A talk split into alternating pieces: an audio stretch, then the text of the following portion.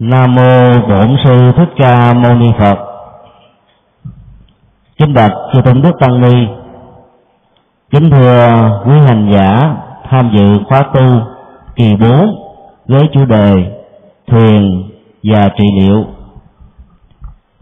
Sáng hôm nay, tất cả quý hành giả đã được lắng nghe một cách rất xúc tích lịch sử phát triển thiền trong truyền thống bối cảnh văn hóa và tôn giáo Ấn Độ.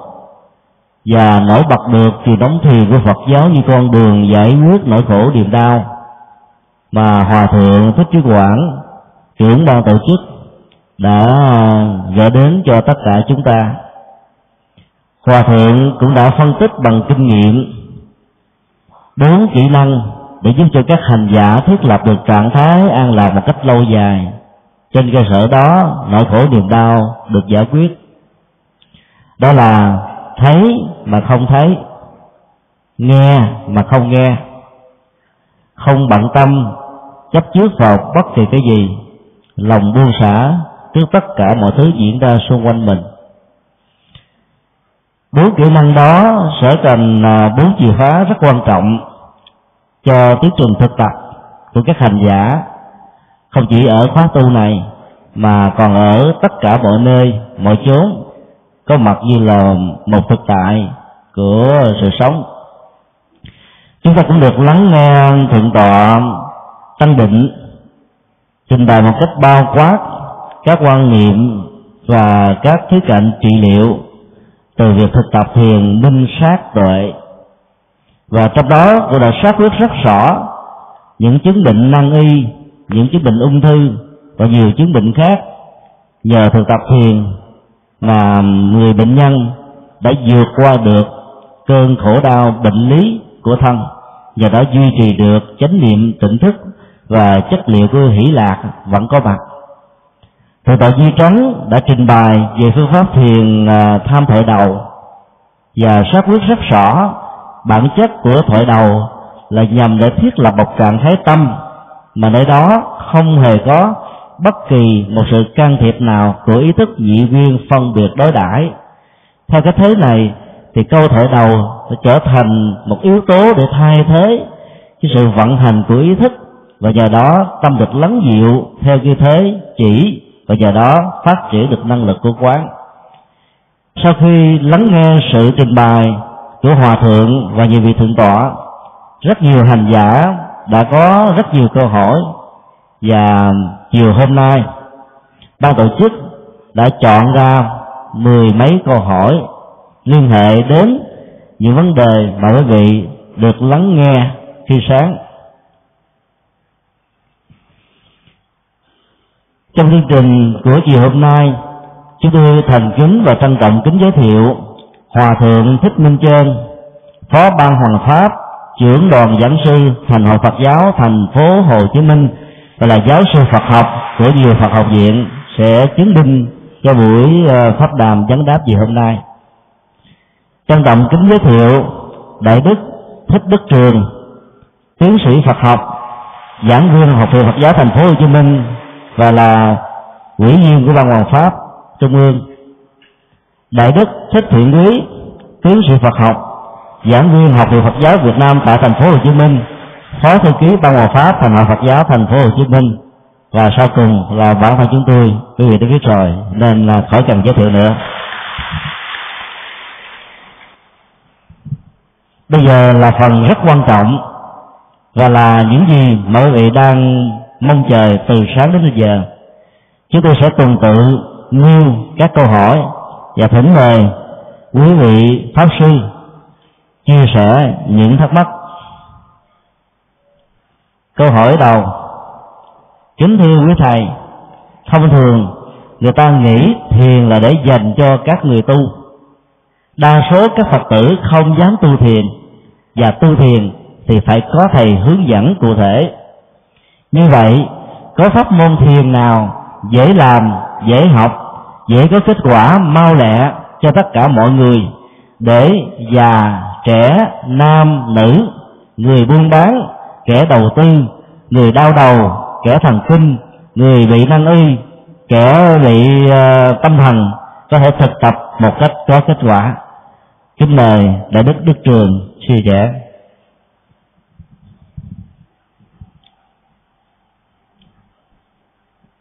À, nam mô bổn sư thích ca mâu ni phật à, ngưỡng bạch à, hòa thượng à, chứng minh à, thưa quý à, đại đức. À, chúng tôi nhận được một cái câu hỏi. À, có một phương pháp thiền nào dễ làm dễ học mà có kết quả mau lẹ? Cho tất cả mọi người à, già trẻ nam nữ người buôn bán à, những người lo âu những người đau đầu và những người bệnh nan y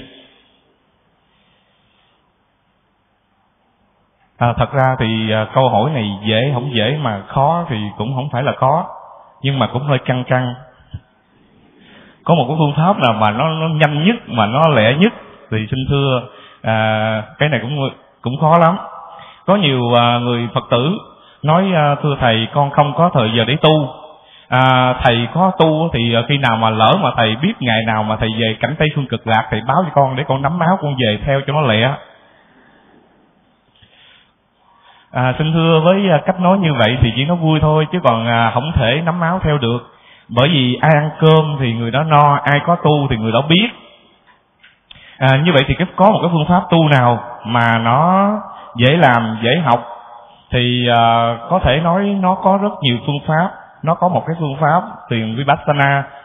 À, một cái phương pháp thiền mà chỉ cần nắm lấy hơi thở có nghĩa là đi đâu các vị cũng biết mình thở vô. À, rồi đi đâu mình cũng biết mình thở ra. Và phương pháp thiền này đang được áp dụng rất thành công tại phương tây.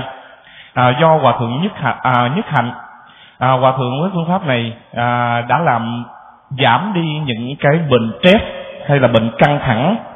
À, tất cả những người phương tây họ đang bị cái ờ, dồn nén của những công việc quá nhiều.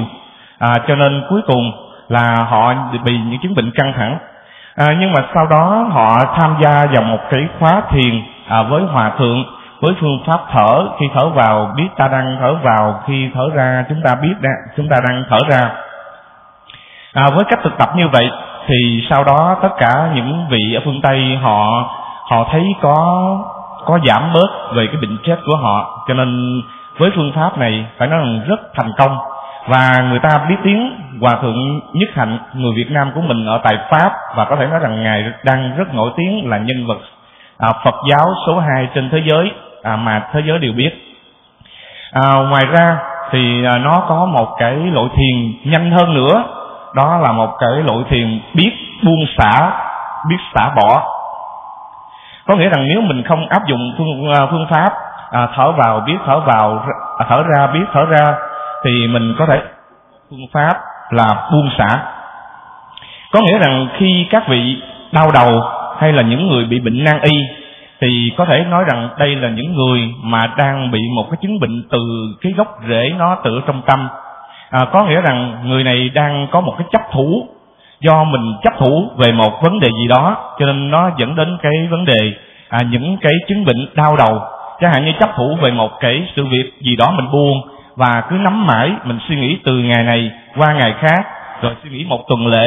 Và điều đó nó làm cho mình à, xảy ra một cái chứng bệnh lo âu và đau đầu.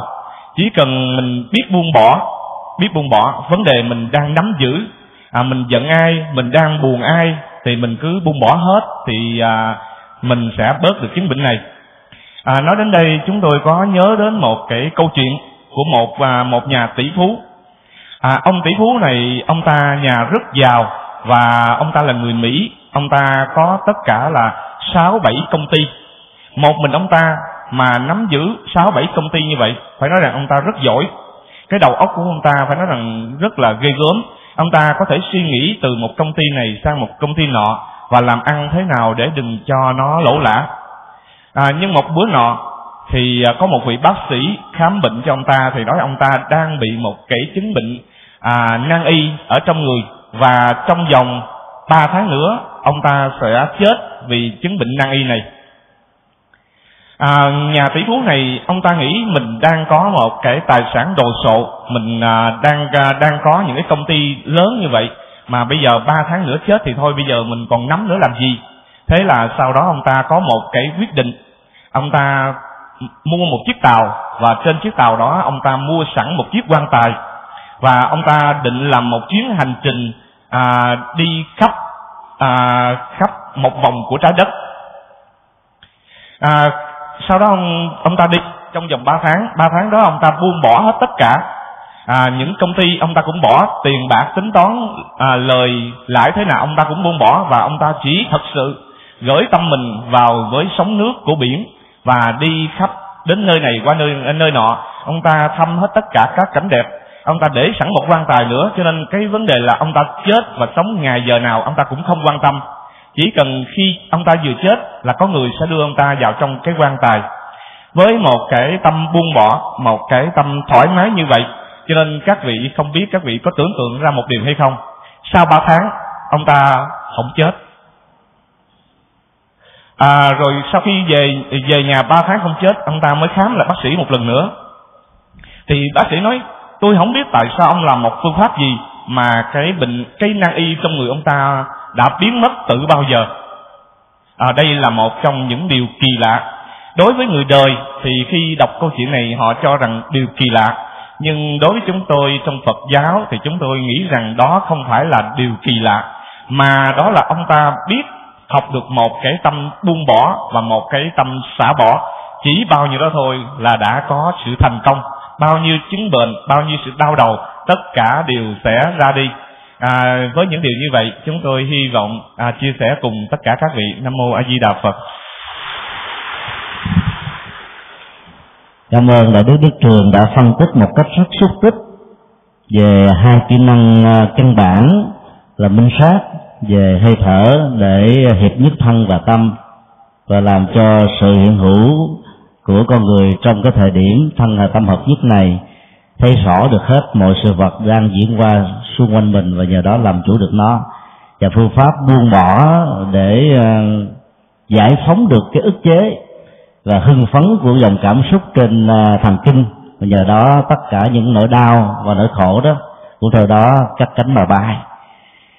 Câu hỏi kế tiếp liên hệ đến ờ, cái ứng dụng cũng như là cái công năng mà một vị ờ, hành giả đạt được cái kết quả trong sự hành trì. Xin hỏi quý thầy, vì sao lục tổ huệ năng và các thiền sư việt nam sau khi chết mà sát thân vẫn còn nguyên vẹn? Kính mời đại đức thiện quý chia sẻ câu hỏi này.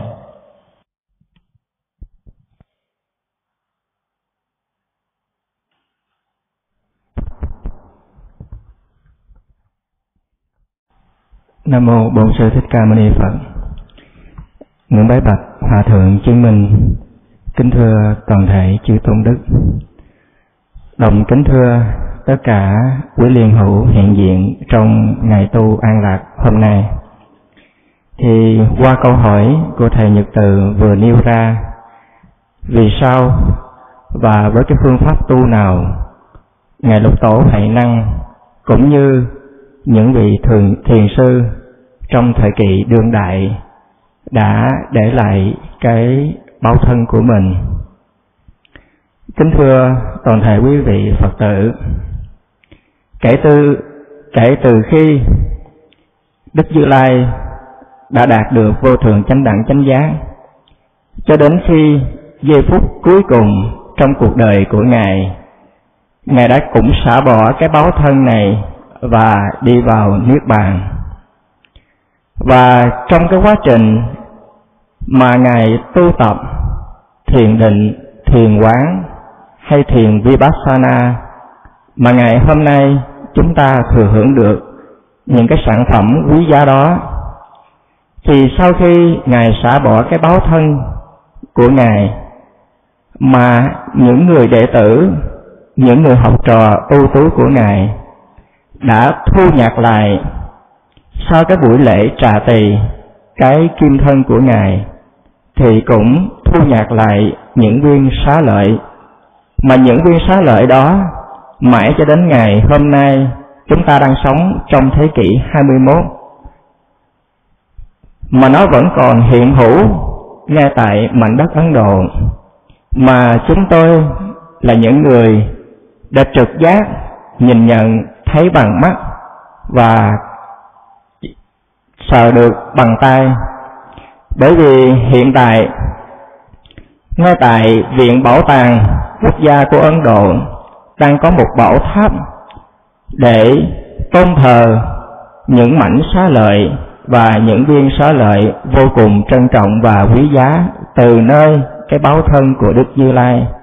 Và những viên xá lợi này được các nhà khảo cổ khai quật một cách nghiêm túc và có tính chất khoa học vào khoảng năm 1999 và cuộc cung nghinh xá lợi để đưa về từ Vesali đến thủ đô Delhi rất trang trọng và được Phật giáo thế giới công nhận.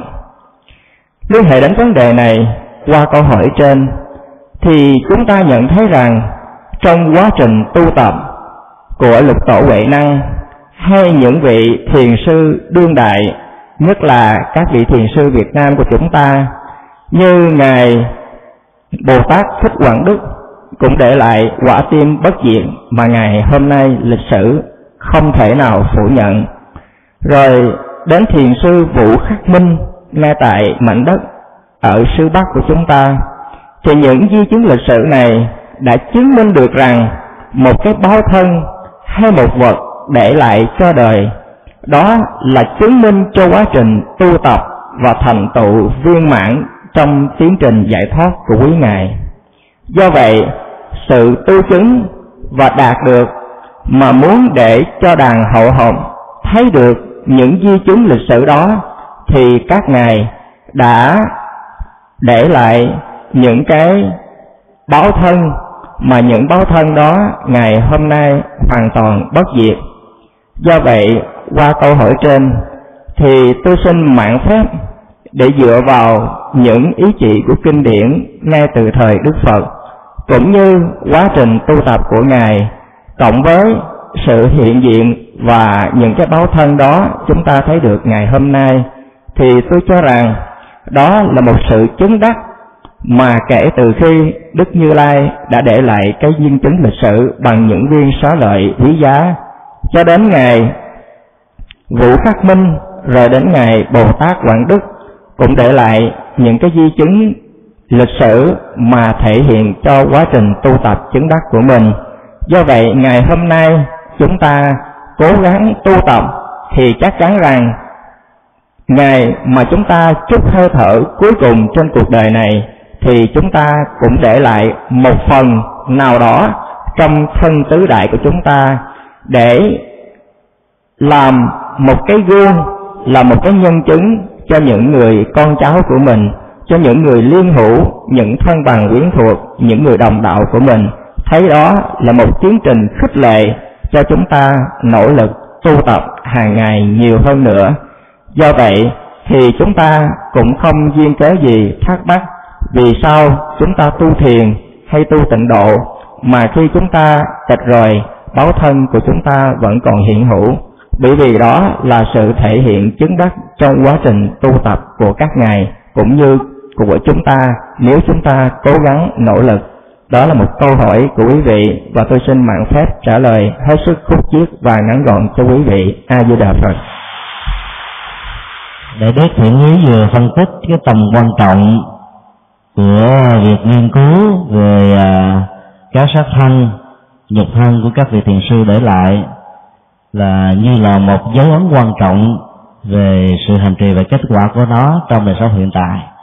Để có được điều đó đó thì tất cả các hành giả cùng thực tập và phát nguyện như là một minh chứng nào đó tạo ra niềm tin cho những người sau thì sự tu tập hành trì và lời nguyện đó có thể tạo thành những gì? Mà chư tổ và các vị thiền sư đã đạt được. Ở trung quốc á, thì ngoài lục tổ huệ năng còn có à, tỳ kheo ni vô tận tạng gần đây nhất là thiền sư Quỳ Khê. Ở tại Việt Nam đó ngoài thiền sư Vũ Khắc Minh Vũ Khắc Trường Như Trí Trương Triết thì còn có thêm hai vị nữa lên đến tổng số là sáu. Gần đây tại Thái Lan thì một vị thiền sư Việt Nam sau khi là hành đạo và cũng đã để lại nhục thân tại đất nước uh, của uh, Thái.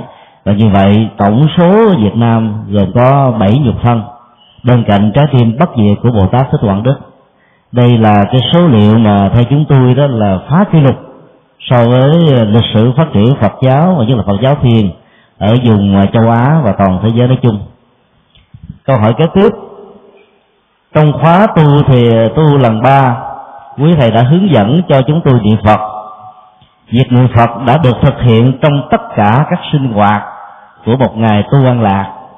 Khóa tu lần này thì các thầy là dạy chúng tôi tham thiền và đặc biệt đã đưa ra cách tham thiền tốt nhất là chọn một trong số câu, sáu câu hội đầu và từ đó nhất tâm theo câu hỏi này trong suốt 24 giờ đồng hồ.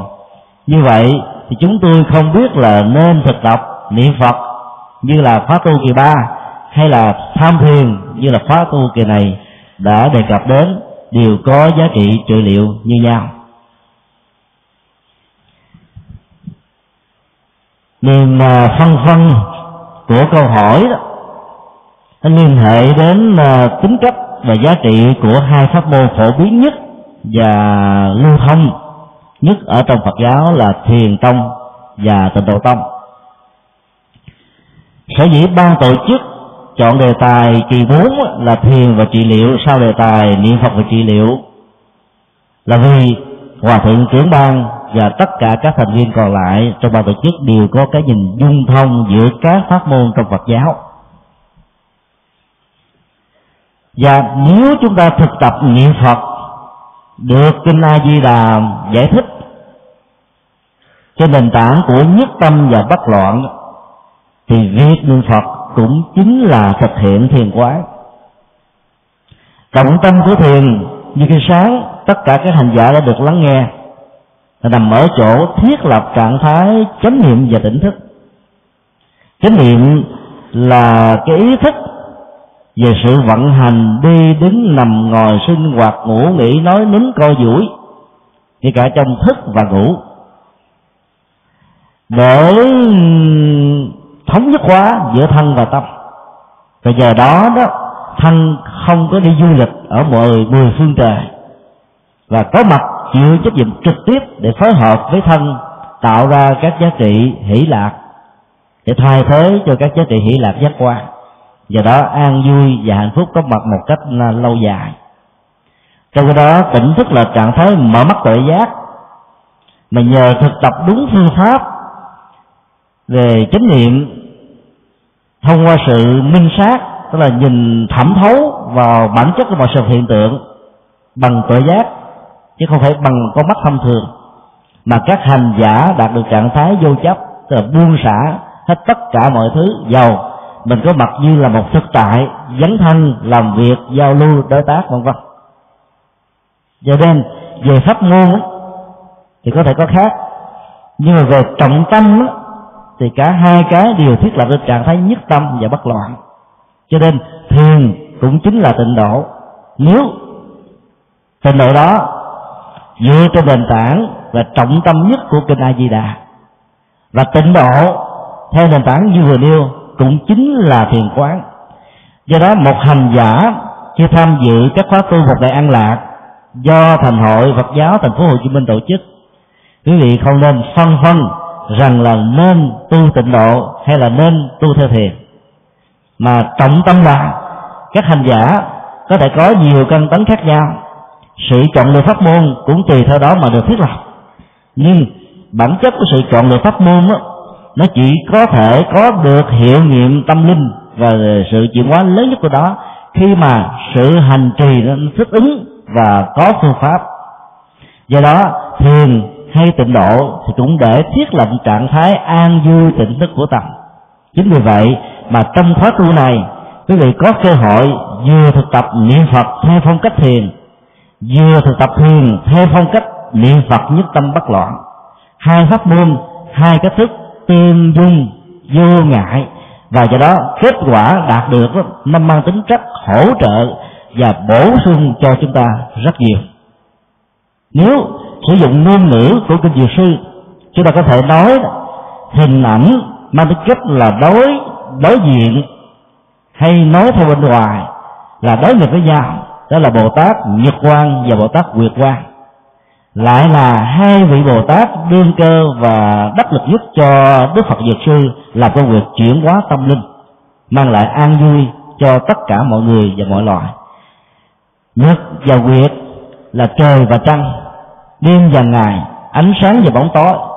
Nhưng nếu viết tương dung đó, thì cả hai đều cùng đều làm chức năng là phát quang. Và do đó nói kết nhật và nguyệt thì ta có chữ minh, nó lại là ánh sáng gấp đôi. Chính vì vậy, nếu một hành giả vừa thực tập thiền và thực tập tịnh độ, theo tâm chỉ của kinh A Di Đà và theo tâm chỉ của kinh Tạng Bali cũng như các kinh Tạng Đại thừa, đặc biệt là kinh Viên Giác, thì không hề có bất kỳ một sự trở ngại nào cho pháp môn. Và kết quả của sự tập như thế đó nó lại mang tính cách là hỗ trợ và đạt được nhanh chóng hơn là khi chúng ta chỉ có thực tập một thứ. Thì đó là cái phần à, giải đáp mà một cách ngắn gọn về à, pháp môn và trọng tâm của à, thiền và tịnh mà pháp tu đã đặt ra.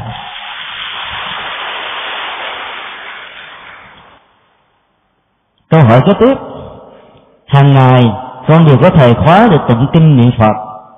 Gần hơn một năm sau, vì sức khỏe, con không thể tiếp tục tụng kinh thường xuyên được. Con đã chuyển sang ngồi thiền, cũng hai thời khóa, nhưng khi ngồi trong đầu con, lúc thở ra, thở vào, thở ra một cách đều đặn và sâu, thì con đều gắn liền với danh hiệu nam mô a di đà phật. Như vậy, kính thưa quý thầy là con đang là hành giả tu thiền hay là hành giả tu tịnh độ? Kính mời đại đức đức trường chia sẻ.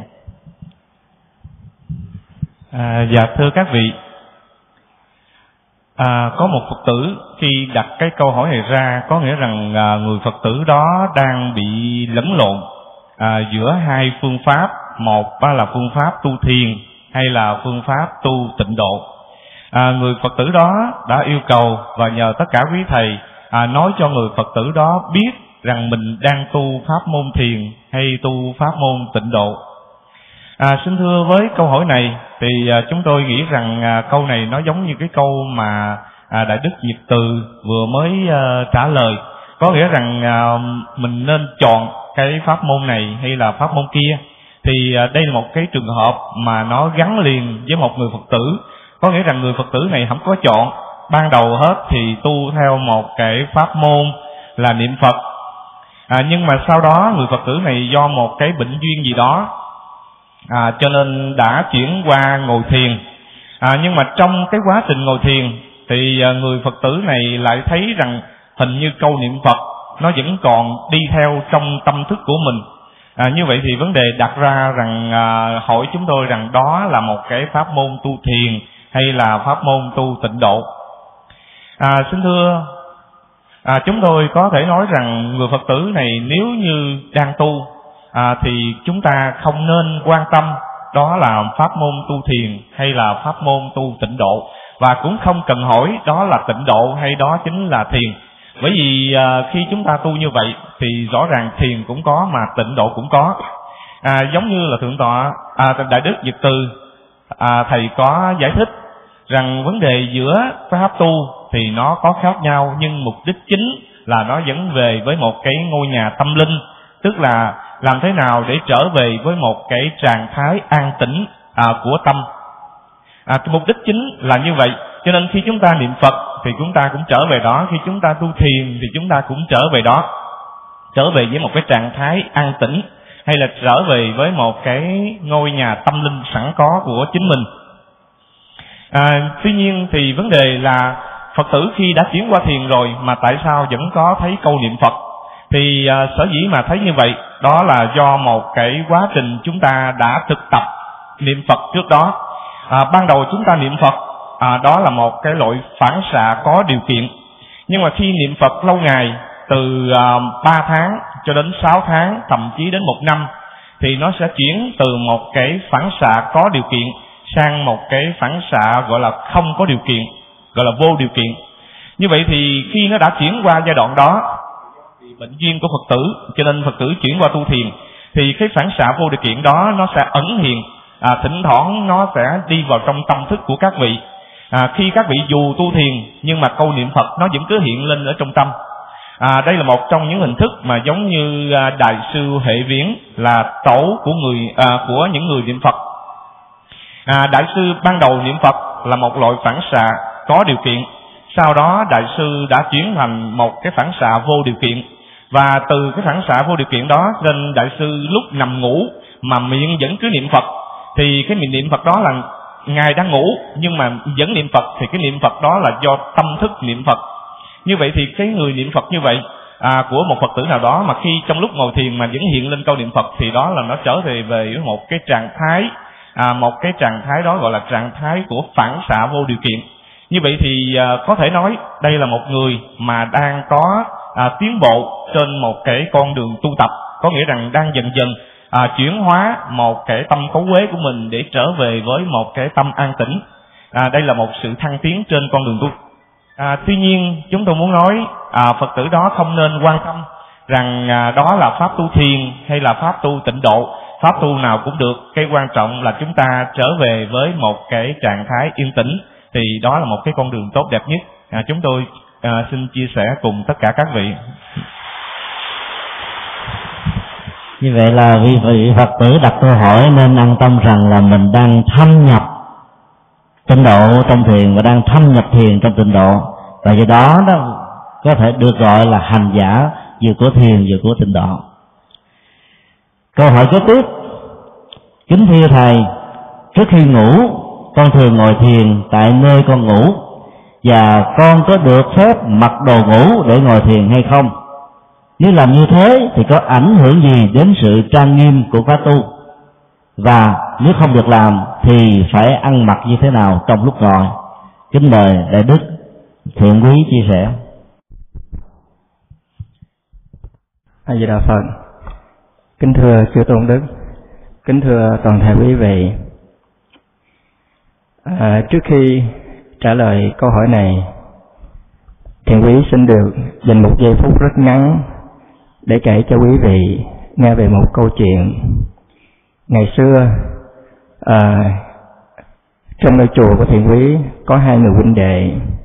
Và hai người huynh đệ này hàng ngày sống ở chùa dưới quê và đi học mỗi lần đi học như vậy thì phải đi đò ngang một cái con sông. Và cứ lần lượt ngày qua tháng lại như vậy cứ tiếp tục, dần trôi. Rồi một hôm nọ thì hai huynh đệ bỗng nhiên thấy một cô gái từ trên chiếc đò lại nhảy xuống dòng sông để nguyên sinh. Thì lúc bấy giờ hai huynh đệ thấy trở nên tâm trạng bối rối và không biết phải xử lý như thế nào. Trong khi người sư đệ thì cẩn mật, nghiêm minh, hàng ngày giữ giới thanh tịnh, trang nghiêm thanh tịnh ở trong lòng. Thời khóa rất nghiêm khắc, trong khi đó sư huynh thì lại bê bết và có vẻ ể oải và tạo nên một cái trạng thái biến lười trong quá trình tu tập. Thì khi xử lý một cái tình huống bất chợt xảy ra như vậy thì hai huynh đệ cùng bối rối, bởi vì bây giờ mình là một vị tu sĩ, con của đức phật là đệ tử của sư phụ. Mà bây giờ nếu để một cô gái chết một cách vô cớ như vậy, thì vô tình mang tội sát sanh. Bằng như ngược lại, nếu chúng ta đồng nhảy xuống để đưa cô gái đến sự sống an toàn trong giây phút này, thì phải chăng chúng ta đã phạm giới? Thì lúc bấy giờ đắn đo suy nghĩ như vậy thì người sư huynh lại nhảy xuống trước và cứu vớt được cô gái an toàn. Thì lúc bấy giờ, hai huynh đệ trở về nhà. Bỗng đến ngày hôm sau, thì người sư đệ mới đem câu chuyện này để khải tấu với sư phụ và thưa rằng sư huynh ngày hôm qua đã phạm giới phạm giới đã va chạm vào thân thể của người nữ. Như vậy, sư huynh của con không còn xứng đáng là sư huynh nữa và chắc chắn rằng cũng không còn xứng đáng là đệ tử của sư phụ nữa. Thì lúc bấy giờ, sư phụ liền phán cho một câu rằng, đúng như thế, ngày hôm qua sư huynh của con đã có va chạm thi thể của người nữ và đã có ẩm người nữ lên đến bờ bên kia. Nhưng mà sư huynh của con đã để lại cô gái ấy ngay bên bờ. Riêng chính con mới là người đem cô gái ấy về đến ngôi chùa này thì sư phụ phân tích rằng trong dòng chảy của tâm thức, nếu chúng ta còn vướng mắc lại một vấn đề gì đó, thì chắc chắn rằng đó là sự sao động trong tâm.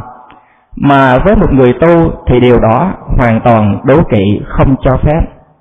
Như vậy trở lại trạng thái mà một vị hành giả vừa hỏi, mỗi tối ngồi thiền mà mặc đồ ngủ như vậy thì có được phép hay không? Và chúng ta phải mặc y phục như thế nào? Thưa quý vị, quá trình tu tập, cho dù là thiền hay cầm chuỗi niệm phật theo phương pháp tịnh độ, tất cả những phương pháp đó nhằm với mục đích là làm an tịnh thân và tâm, đưa đến sự vắng lặng trong tâm thức của mình. Đó là điều cốt cách và tối thượng của pháp tu. Đồng thời, đó cũng là sự cứu cánh đưa đến tiến trình giải thoát trong cuộc sống hiện tại này. Về thể thức, có nhiều thể thức, nếu ngày hôm nay, giữa đạo tràng này mà xuất hiện một hành giả nào đó đang ngồi giữa đạo tràng mà mặc đồ ngủ để ngồi cầm số chuỗi niệm Phật, hay là ngồi thiền tĩnh tọa giữa đạo tràng như thế này, thì điều đó chắc chắn rằng dưới cái nhìn chung của xã hội, chúng ta rất khó có thể chấp nhận. Rất khó có thể chấp nhận bởi vì trên phương diện đối trước tượng Phật là một sự trang nghiêm thanh tịnh, đối trước đại chúng là một cái nhìn uy nghi và trang nghiêm. Do vậy, chắc chắn rằng chúng ta phải có y phục chỉnh tề. Và từ cái y phục chỉnh tề từ cái thể tướng bên ngoài thì chúng ta mới an tịnh được thân tâm ở bên trong.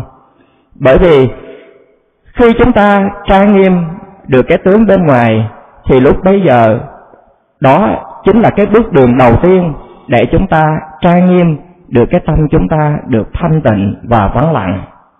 Bằng cái ngược lại, nếu chúng ta một mình nơi trong một căn phòng mà tâm chúng ta hướng về Đức Như Lai, mà cho dù lúc đó chúng ta có ăn mặc y phục như thế nào thì điều đó không quan trọng.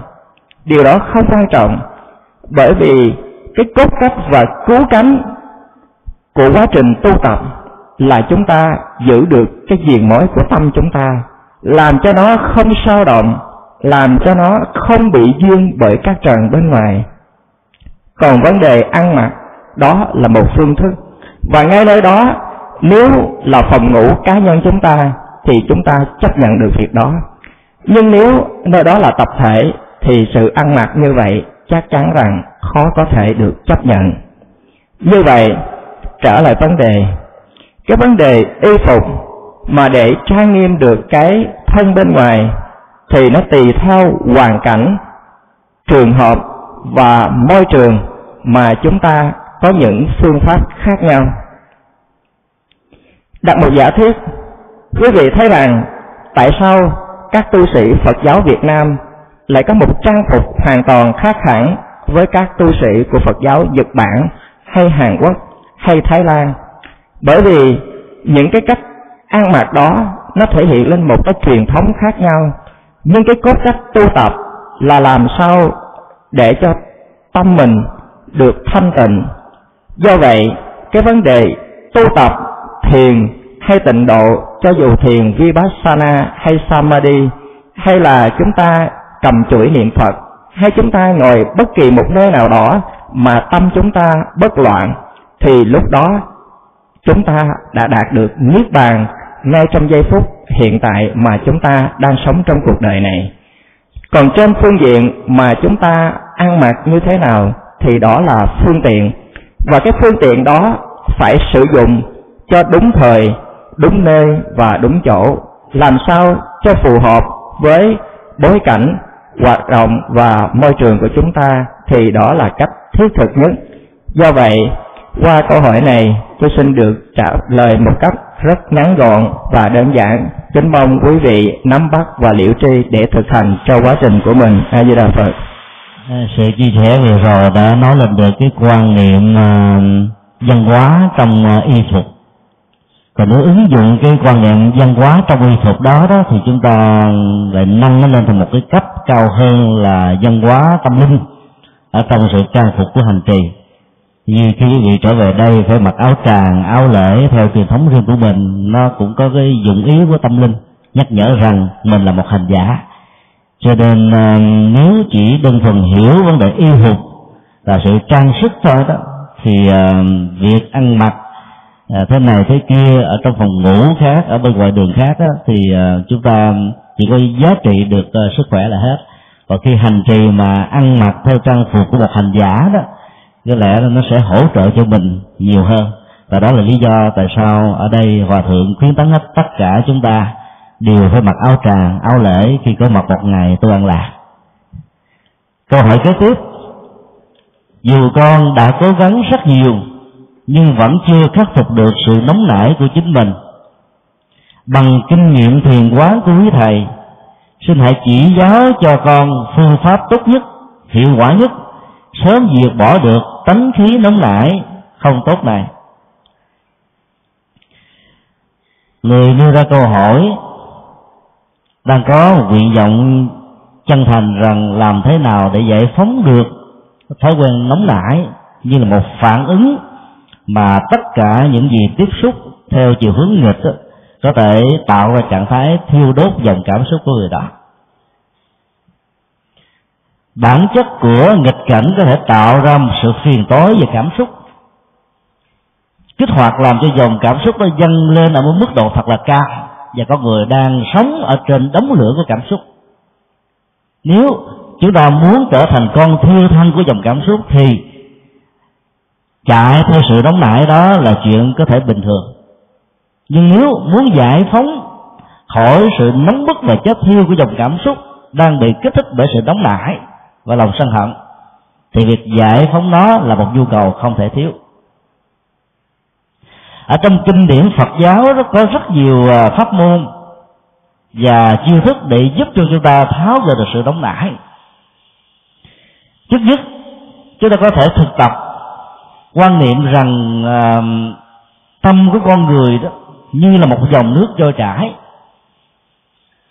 Mỗi một nghịch cảnh hay cái tác động tiêu cực của những người xung quanh hoặc là sự à, tác động y học hay là sinh học của cơ thể chẳng hạn như mất ngủ hay là chứng bệnh khác liên hệ đến sự căng thẳng cơ bắp dẫn đến sự căng thẳng của thần kinh làm cho tâm chúng ta không thể làm chủ được bản thân mình, cho nên sự nóng bức đã thể hiện với mình và tha nhân thì hãy thực tập phương pháp quán rằng không nên đem đục, búa, các dụng cụ khắc chạm chỗ, khắc vào dòng nước của tâm. Khi chúng ta quan niệm rằng bản chất tâm như là một dòng nước chảy, thì rõ ràng không hề có bất kỳ một nỗ lực nào có thể dẫn đến sự thành công trong việc khắc đục ở trên nước. Quán sát thân mình là nước, nỗi khổ, niềm đau, phiền muộn, bực dọc, cao có, khó chịu và những ảnh hưởng tiêu cực về phương sinh học không biến bản thân mình như là một nạn nhân. Trong tất cả những sự nóng nảy, nó có một cái dòng cảm xúc chìm lắng bên trong thừa nhận mình là một nạn nhân tại sao tôi bị dồn nhập như thế? Tại sao tôi bị khổ đau như thế? Tại sao tôi bị bất hạnh như thế? Theo công thức họa vô đơn chí cái này nói kiếp cái kia tồn tại và phát triển. Quan niệm như thế làm cho mình thừa nhận mình là một nạn nhân. Và tính cách thừa nhận mình là một nạn nhân làm cho dòng cảm xúc ngày càng căng thẳng, khổ đau nhiều hơn. Cho nên, mỗi một sự không vừa ý nho nhỏ, nếu không có cái ức chế cảm xúc này, chúng ta có thể vượt qua một cách rất là dễ dàng cho nên điều quan trọng nhất nương vào phương pháp quán tâm mình như nước để cho không có bất kỳ một nỗi niềm buồn giận nào có thể khắc lên nó một cách lâu dài. Cái thứ hai chúng ta phải quán rằng mình là vô ngã liên hệ đến cách cách bị nạn nhân. Khi thấy rằng mình không phải là là nạn nhân của một cái bất hạnh đó, thì cái bất hạnh đó có mặt rồi nó sẽ trôi qua một cách rất là dễ dàng ở trong bài kinh thuộc uh, trung bộ Đức Phật có đưa ra một cái hình ảnh. Một người đang ngủ giữa trưa trên một chiếc thuyền nhỏ. Từ xa có một chiếc thuyền khác đâm ngang và người đang ngủ trên sườn đó phải giật mình bực dọc. Phản ứng đầu tiên của anh ta là nhảy qua chiếc chiếc thuyền đang lao vào chiếc thuyền của mình. Chạy đến đầu và đuôi của chiếc thuyền không thấy một người nào cả anh ta quay về trước thì của mình ngã lưng xuống, tiếp tục nằm ngủ. Và đức phật dạy chúng ta hãy quán sát như thế. Phương pháp quán sát này thì để giúp cho những người không thể thực tập nghĩ rằng mình không phải là nạn nhân, mà vẫn muốn đang tìm tác giả, ai chủ mua ai bày kế, ai chọc gậy bánh xe, ai phá đám, ai hãm hại, ai phê bình chỉ trích mình, để mình ứng xử giang hồ với người đó làm cho ta sợ không dám làm lần thứ hai khi không phát hiện ra ai là tác giả, cái dòng cảm xúc đó lắng dịu xuống, chìm xuống và nó trôi qua. Phương pháp quán đó được gọi là quán không tác giả. Dĩ nhiên, trong cuộc đời này có những điều nóng nảy, chúng ta biết là có người khác tạo ra cho mình một cách có dụng ý, có tổ chức, có phương tiện, có công cụ, có hỗ trợ, có tán đồng, có kích động. Nhưng chúng ta vẫn phải quán vô tác giả để dòng cảm xúc của mình không rơi vào cái bẫy do người khác thiết lập ra để làm cho mình phát điên bắt đảo. Nói chung là hai phương pháp quán không tác giả và không thọ giả đó sẽ giúp cho mình không biết mình là một nạn nhân của sự nóng nảy để không bị chết thiêu trong dòng cảm xúc bực dọc này. Ngoài ra còn có rất nhiều phương pháp khác nữa. Quý vị có thể tìm đọc ở trong à, các bản kinh trung ngộ và đặc biệt là kinh tư gương để có thể tìm ra những cái tình huống và áp dụng một cách thích hợp để chúng tôi xin kết thúc tại đây. Câu hỏi kế tiếp. Chúng con thấy có một số trường hợp các vị tôn túc đạo cao đức trọng, nhưng khi bỏ báo thân này là phải trải qua các cơn bạo bệnh. Điều này phải giải thích như thế nào về phương diện hành trì và về phương diện nhân quả? Trân trọng kính mời đại đức đức trường chia sẻ. À, kính thưa chư tôn đức kính thưa quý nam nữ phật tử. À, xin thưa đây là những điều mà tất cả các phật tử à, thường thấy. À, có nghĩa rằng à, các phật tử nếu mà thân cận với các ngôi chùa thì à, thỉnh thoảng thấy hòa thượng trụ trì của mình hay là sư bà trụ trì của mình à, những vị đó sau khi à, bỏ báo thân thì à, phải trải qua những cái cơn bệnh à, rất là ngặt nghèo à, rồi à, thỉnh thoảng à, quý phật tử cũng thấy có những vị chư tôn à, vị à, chư tôn túc của mình à, khi bỏ báo thân thì rất nhẹ nhàng. À, chẳng hạn như có một vài vị à, ở một cái ngôi chùa đó một bữa nọ lên gặp chúng tôi và nói với chúng tôi thế này à, thưa con thấy có một vị sư bà à, tuổi rất cao 89 tuổi. À, một bữa nọ vị sư bà đó ít có lên tụng kinh lắm nhưng mà một bữa nọ tự nhiên sư bà nói với đệ tử đắp y cho sư bà. Và dìu sư bà lên chánh điện. À, sau đó sư bà lên tụng một thời kinh. Sau khi vừa hết thời kinh tự vi xong thì sư bà đã ngã gục và ngồi tại chánh điện. À, sau đó à, tịch luôn. À, nhưng mà có những hình ảnh đẹp như vậy nhưng thỉnh thoảng có những hình ảnh có nhiều vị hòa thượng khi bệnh à, bệnh rất nặng. Trước khi à, trước khi bỏ sau bỏ báo thân thì bệnh nặng lắm từ chỗ đó nên phật tử bắt đầu có những cái quan điểm bắt đầu so sánh. Nếu như thấy những vị nào mà à, khi bỏ báo thân với một cái hình ảnh đẹp à, tại chánh điện và nhẹ nhàng à, để ra đi về cõi Phật thì những vị đó nói rằng chắc là những vị à, này có rất nhiều phước báo. Còn những vị nào mà lỡ các vị chương túc nào mà lỡ có bạo bệnh trong người bệnh rất nặng à, bệnh có khi hai ba tháng rồi từ cho đó chắc phật tử mới nghĩ ở trong tâm rằng nếu nếu có trường hợp này xảy ra chắc có lẽ rằng hòa thượng của mình hay là sư bà của mình à, chắc có nghiệp gì đó. À, cho nên à, mới có những cái bạo bệnh như vậy. À, nếu như các vị nghĩ như vậy thì à, coi chừng cái nghĩ của mình là một cái nghĩ không đúng. Và với cái không đúng đó thì thậm chí nó còn mang cái nghiệp à, cái nghiệp phân biệt à, cho quý phật tử. Thì à, khi gặp những điều này thì à, phật tử không nên phân biệt à, bởi vì biết đâu chừng à, các vị hòa thượng các vị sư bà của mình à, sau khi bỏ cái sát thân à, do à, những vị đó muốn thị hiện một cái tướng bệnh để dạy cho hàng đệ tử và hàng cư sĩ à, tại chùa đó. À, tại sao cái hiện ra cái tướng bệnh? Thì xin thưa phàm mở đời tất cả mọi người họ ít có ham chịu tu họ nghĩ đến những cái dục lạc của thế gian. Họ nghĩ đến à, tài sắc danh vòng ăn uống và ngủ nghỉ. Chứ họ ít nghĩ đến cái vấn đề phải tu niệm phật hay họ ít nghĩ đến vấn đề tu thiền. Bởi vì à, tu như vậy thì nó cũng mệt mỏi lắm. À, đôi khi ngồi thiền như vậy là nó cũng nhức mình nhức mẩy. Rồi khi niệm phật như vậy thì một chập nó cũng đau mình đau mẩy. Cho nên vấn đề là chúng ta chạy theo năm món ngũ dục lạc thì nghĩ rằng nó khỏe hơn chẳng hạn như chúng tôi biết có nhiều người um, ghiền vào trong cái đánh bài tứ sắc bình thường á kêu ngồi thiền một tiếng đồng hồ hai tiếng đồng hồ các vị đó than không được đâu thầy ơi con ngồi chút xíu là nhức mình chỗ này nhức mình chỗ nọ. Nhưng mà thỉnh thoảng chúng tôi thấy các vị đó ngồi đánh bài tứ sắc suốt một đêm.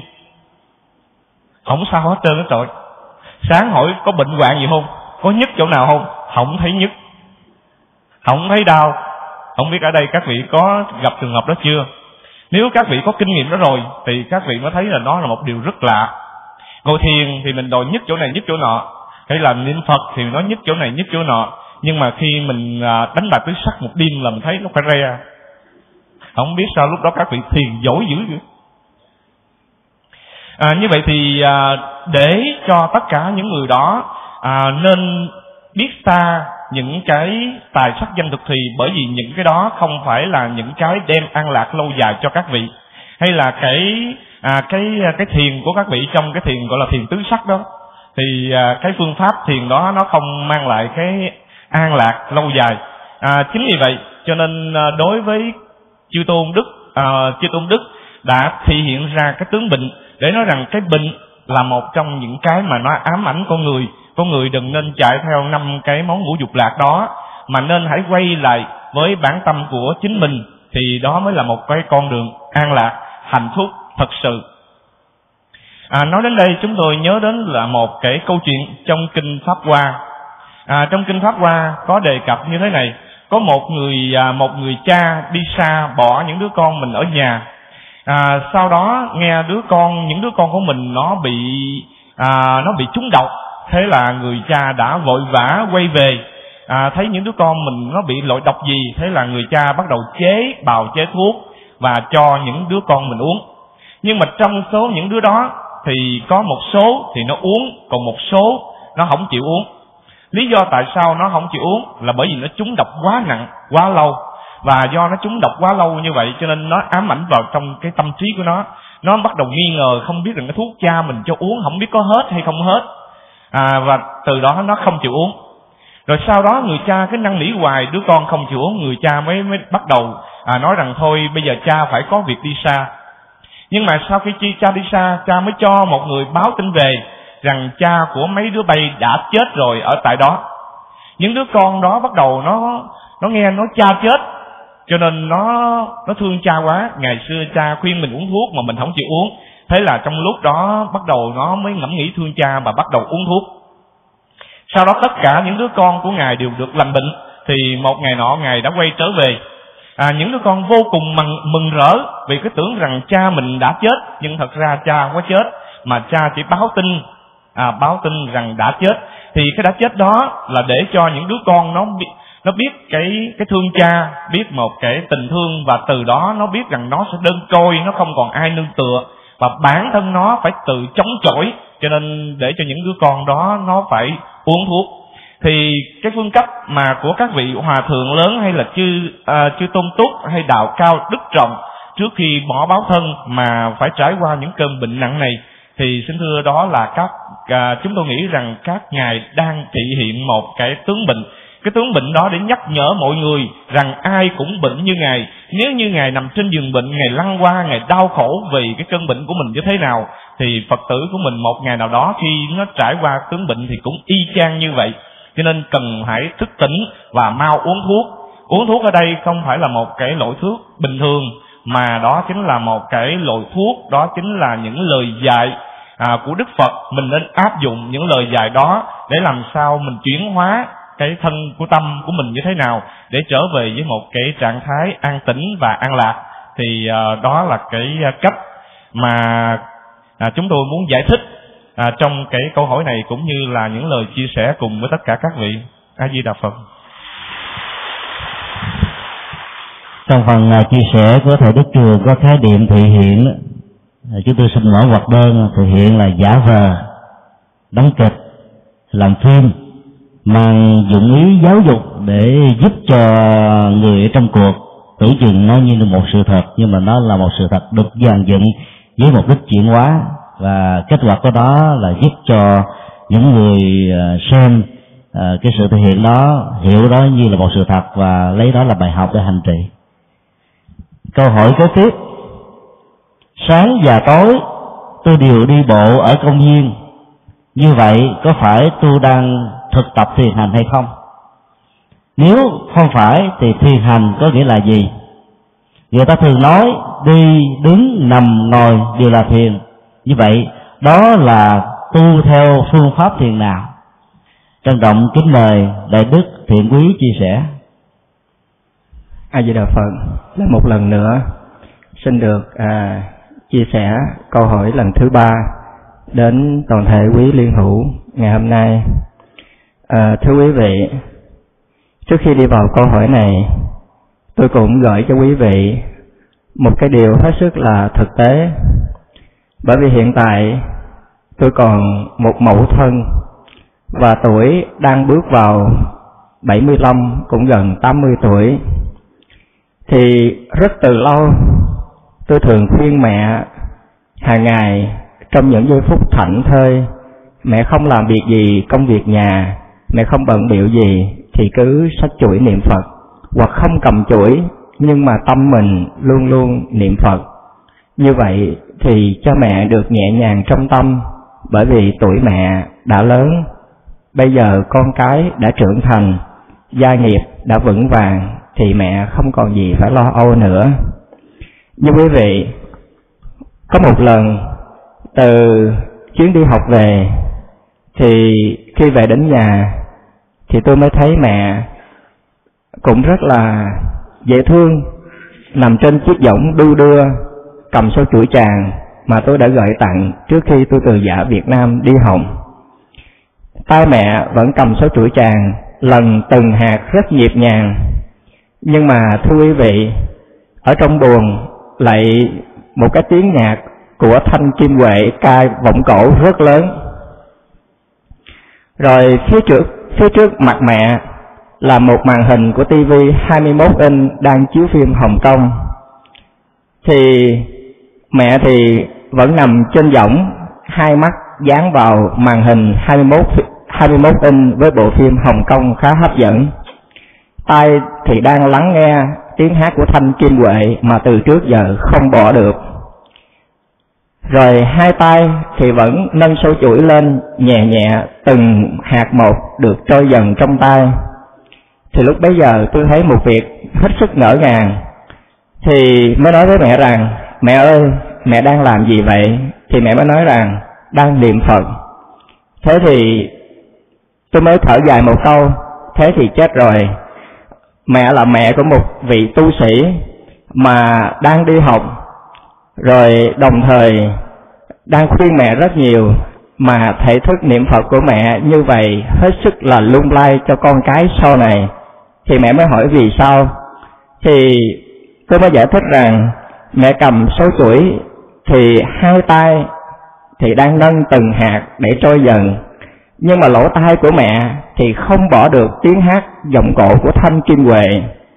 Rồi mắt mình thì đang dán vào bộ phim hồng kông.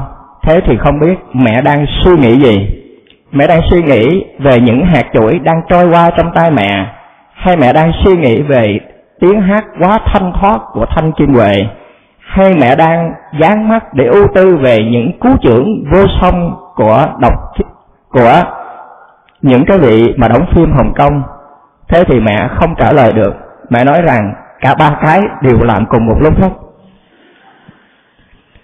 thưa quý vị, cả ba cái cùng làm cùng một lúc thì hỏi rằng, trong đạo tràng chúng ta có ai làm được việc này giống như mẹ tôi hay không? Có ai làm được không? Không phải chỉ mẹ tôi rơi vào một trạng thái này, mà hầu như tôi thấy trạng thái này rất thường xảy ra trong phật tử chúng ta. Rất thường xảy ra trong phật tử chúng ta. Mà ngày xưa khi còn nhỏ, tôi cũng có một người sư huynh thường hay nhập thất. Thường hay nhập thất. Mỗi năm như vậy thì dành khoảng một tuần là khoảng hai tuần lễ để nhập thất. Thì cả sư phụ và chúng tôi đều lo lắng cho mỗi một chuyến nhập thất như thế này. Nhưng rồi, một hôm tôi cũng len lén vào trong phòng thất của sư huynh. Thì tôi thấy ở trên bàn của sư huynh lại có một chiếc điện thoại di động.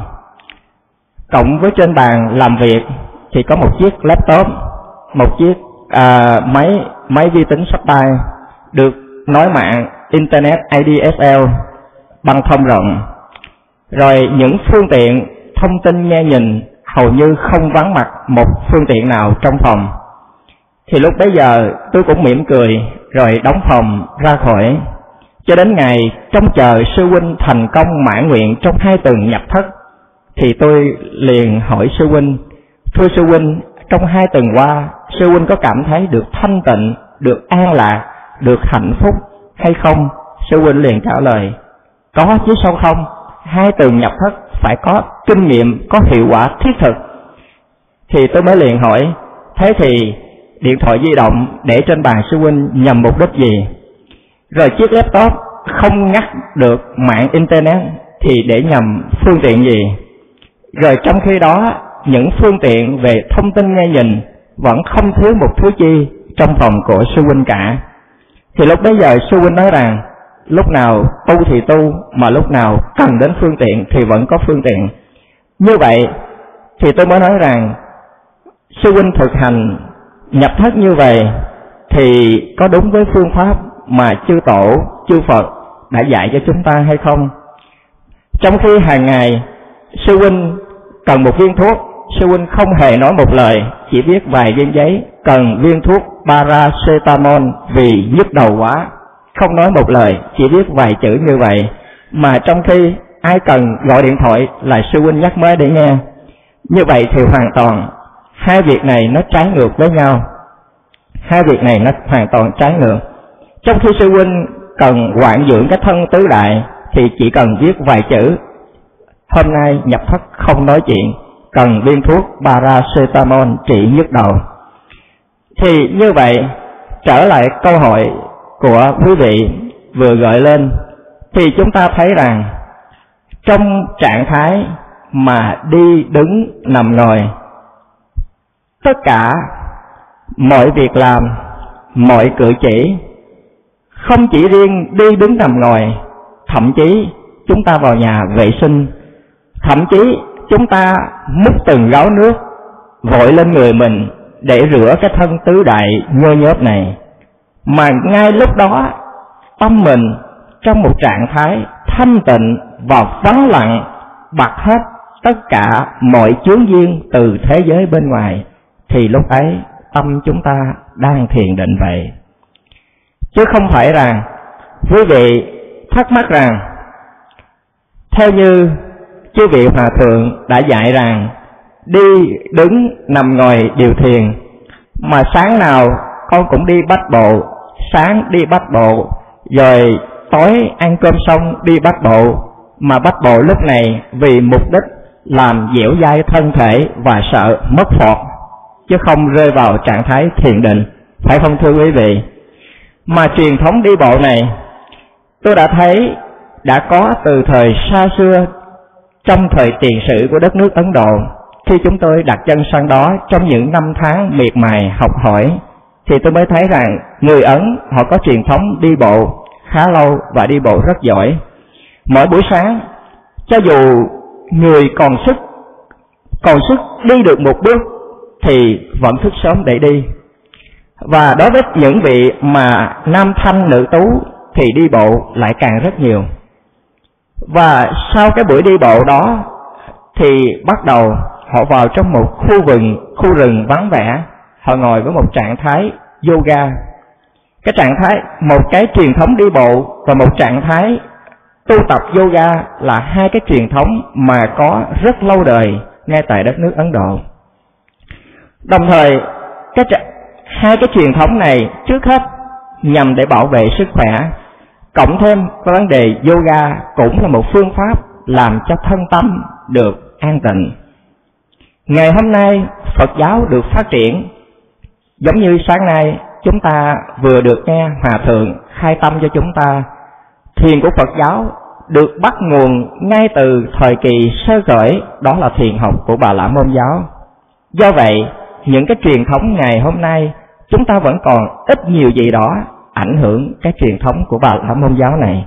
Nhưng chúng ta có sự vượt bực hơn là chúng ta không còn bị vướng mắc bởi hai trạng thái đối đãi mà thôi.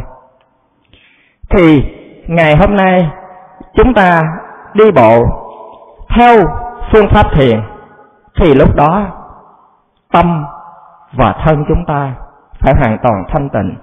Chúng ta đi bộ đi từng bước mà chúng ta biết ta đi chúng ta hụt hẫng một bước chân, chúng ta biết chúng ta vừa hụt hẫng một bước chân. Thì như vậy, chúng ta hoàn toàn dán cái tâm của mình vào trong cái việc làm trong sát na thực tại, thì lúc đó tâm mình không bị trao đảo, không bị sao lãng nơi cái thế giới bên ngoài. Thì lúc đó, quả thật rằng chúng ta đang thực hành thiền vậy còn bằng như ngược lại, khi ở bên ẩn khi về việt nam thì chúng tôi không còn điều kiện này nữa. Bởi vì khi còn bên ấn là một sinh viên, thì còn những cái điều kiện gia nhập vào cái xã hội bên ngoài. Khi trở về là một vị tu sĩ thuần tí tất cả những công việc phần sự nó đa đoan nó chồng chéo làm cho chúng tôi không còn phương tiện mỗi buổi sáng đi bộ cùng với mọi người và mỗi buổi tối đi bộ cùng với mọi người. Nhưng thỉnh thoảng có vài vị phật tử vào chùa thì hỏi rằng, ai cũng khoe thưa thầy, lúc này chúng con thức sớm tập thể dục, đi bộ, đi tới mấy cây số lần. Thậm chí sáng nay, ở ngay tại quận của chúng tôi có một cuộc đi bộ ủng hộ vì người nghèo. Đi bộ xa đến mấy cây số gây quỹ từ thiện ủng hộ người nghèo. Thì trong cái cuộc đi bộ đó, cũng giống như những người phật tử thường tâm sự với tôi, sáng chúng con thức dậy đi bộ, trò chuyện nhau rất là vui. Và thậm chí nghĩ rằng trưa hôm nay về, nấu ăn món gì, chiều nay đi ở chùa nào và sáng mai chuẩn bị đi nghe pháp và đi tu ở đâu. Rồi bữa nọ chuẩn bị tổ chức đi núi Trà Cú, đi núi Tây Ninh lễ bà, lễ thánh gì đó để cầu xin ban phúc ban thọ, vân vân.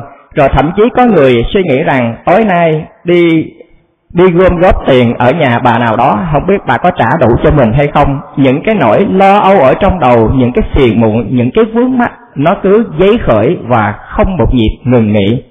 Như vậy thì quý vị vừa hỏi chúng tôi rằng, chúng con cũng hành thiền, cũng đi bộ, sáng đi, tối đi, thì như vậy đó có phải là trạng thái thiền hay không? Ở đây, xin nói với quý vị hoàn toàn không. Nếu tâm chúng ta không có một trạng thái thanh tịnh và vắng lặng, thì hoàn toàn không phải là trạng thái thiền. Mà nếu tâm chúng ta mà bị sao lãng, bị chi phối bởi cái thế giới xung quanh bên ngoài, thì chắc chắn rằng chúng ta không phải thiền trở lại vấn đề. Khi chúng ta vừa đi, vừa nằm, vừa ngồi, vừa ngủ, vừa nghỉ, thậm chí trong giây phút chúng ta nấu cơm, chúng ta lấy xe, chúng ta làm bất cứ việc gì mà tâm chúng ta thanh tịnh, thì lúc bấy giờ chúng ta đã rơi vào trạng thái thiền. Thưa quý vị, đối với đất nước việt nam chúng ta, những cái phương tiện đi lại, những cái nơi chúng ta đi lại rất là gần, rất là gần nhưng đối với ở các nước, âu mỹ, đi từ ngôi nhà của mình đến một ngôi chùa, hoặc là đi từ nhà của mình đến một cái tiệm để mình mua hàng hóa, thì trải qua hết mười mấy cây số. Trong những đoạn đường lái xe từ nhà đến cơ sở, từ cơ sở trở về nhà, mất mỗi một lần như vậy, từ một tiếng cho đến hai tiếng. Do vậy, các vị thiền sư cũng như những người tu sĩ phật giáo đang thịnh hành ở các nước âu tây. Hàng ngày luôn dạy những người phật tử mà cái phương pháp thiền rất thực dụng, đó được gọi là thiền xa thiền xa có nghĩa rằng trong lúc mà mình cầm cái vô lăng, mình lái chiếc xe mình, mà tâm mình giữ một trạng thái thanh tịnh, vắng lặng, có một sự tập trung, thì chúng ta không bị lơ đễnh bởi cái thế giới xung quanh bên ngoài mà chúng ta vẫn giữ vững tay lái để đưa chiếc xe mình đi đến sự an toàn đến đích, thì chúng ta được gọi là thiền xa mà cái điều này đã thành tựu và hết sức rực rỡ đối với thiền sư thích nhất hạnh của chúng ta hiện tại đang ở pháp quốc. Trong những cuộc sống kinh tế phát triển cùng với những sự đan chen và chia sẻ bởi cuộc sống kinh tế vật chất hàng ngày, thời gian không có quý vị bên đó mà đòi hỏi một ngày bỏ ra tu tập giống như quý vị thì hoàn toàn khó mà kiếm được. Một ngày chủ nhật, ở nhà lau quét dọn nhà cửa, tranh thủ chuyện bếp nút rồi giặt quần, giặt áo, tất cả trang bị cho ngày mai để vào công sở. Như vậy thì còn thời gian đâu để tu tập. Như vậy, ngài nhất hạnh đã nắm bắt được những cái điểm hở, những cái điểm hết sức là rộn ràng trong cuộc sống này nên ngài dạy cái phương pháp rằng, trong mỗi bước ta đi, trong mỗi việc ta làm, trong mỗi suy nghĩ của chúng ta đều phải có một trạng thái thanh tịnh. Và trạng thái thanh tịnh đó là giây phút mà tâm chúng ta được thiền định vậy. Thưa quý vị, cách đây không lâu, tôi cũng nhận được một câu hỏi. Dạ thưa thầy. Con xin hỏi thầy, theo như thầy dạy rằng, khi mà tâm chúng ta dán vào một điểm tựa, hoặc là hơi thở, hoặc là một cái phương tiện là câu thoại đầu. Như vậy, lúc bấy giờ, tâm chúng ta đang chú trọng vào một chỗ. Thì ngày xưa, khi nhà bác học Newton trong một quá trình dài để nghiên cứu ra một định lực Newton đó là định luật vạn vật hấp dẫn, tất cả mọi sự vật hiện tượng đều bị chi phối bởi lực hút của trái đất này. Và ông ta suy nghĩ miệt mài hoài như vậy, thì ông ta lại không đưa ra một kết quả. Nhưng rồi cuối cùng, một hôm ông ta nằm dưới gốc táo, thì ông ta lại thấy cái quả táo rơi, thì ngay lúc đấy ông ta lại phát minh ra được định lực. Như vậy, giữa cái trạng thái thiền, suy nghĩ và một câu thoại đầu và một nhà bác học suy nghĩ vào một công trình nghiên cứu, hai trạng thái này có tương đồng với nhau hay không? Và kết quả đưa đến như thế nào? Thì ngay đây đây, tôi liền nói rằng hai trạng thái này trên một phương diện có một sự tương đồng, nhưng rồi kết quả hoàn toàn đưa đến khác nhau. Bởi vì kết quả của một nhà bác học thì chỉ đưa đến thế gian trí, và kết quả của một thiền sư thì đưa đến vô sư trí đây là hai trạng thái hoàn toàn khác nhau. Do vậy, thời gian rất có hạn cho câu trả lời này.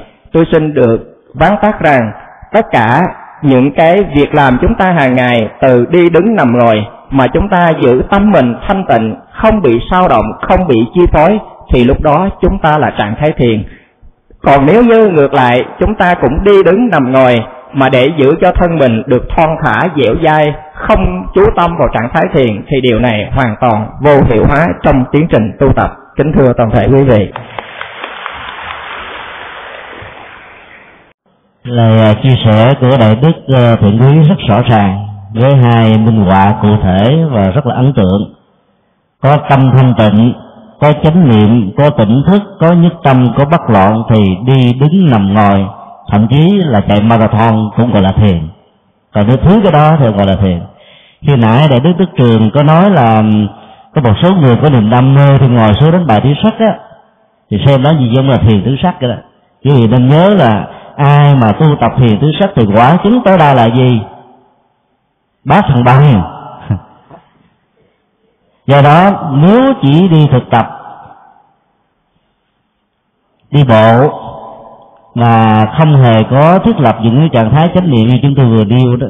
Cho đó nó chỉ có tác dụng y học trị liệu là tăng cường sức khỏe và sự dẻo dai.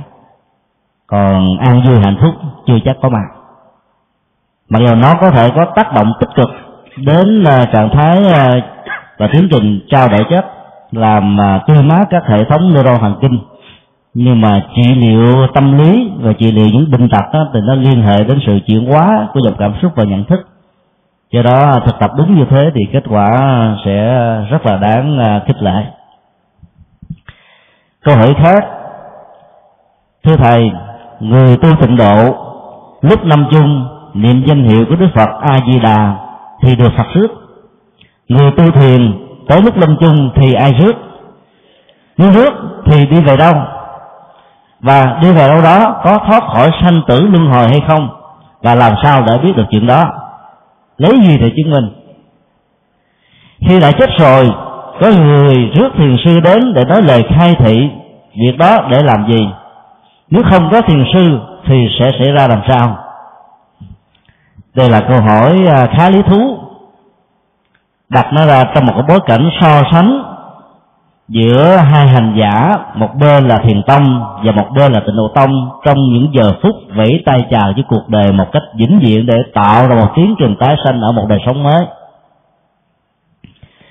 Cái hành giả tịnh độ thì thường được uh, ban hộ niệm mà cụ thể là các nhà tâm linh tịnh độ vốn để nhắc nhở tính hạnh nguyện để giúp cho người đó thiết lập trạng thái nhất tâm bất loạn và theo nguyện hóa sanh trên các hoa sơn báo ở tây phương cực lạc não phiền nghiệp chướng đó, dầu có mang theo trong tình huống này vẫn có thể được chuyển hóa do cái cộng hưởng tâm linh của chư Phật Bồ Tát ở thế giới an lành này.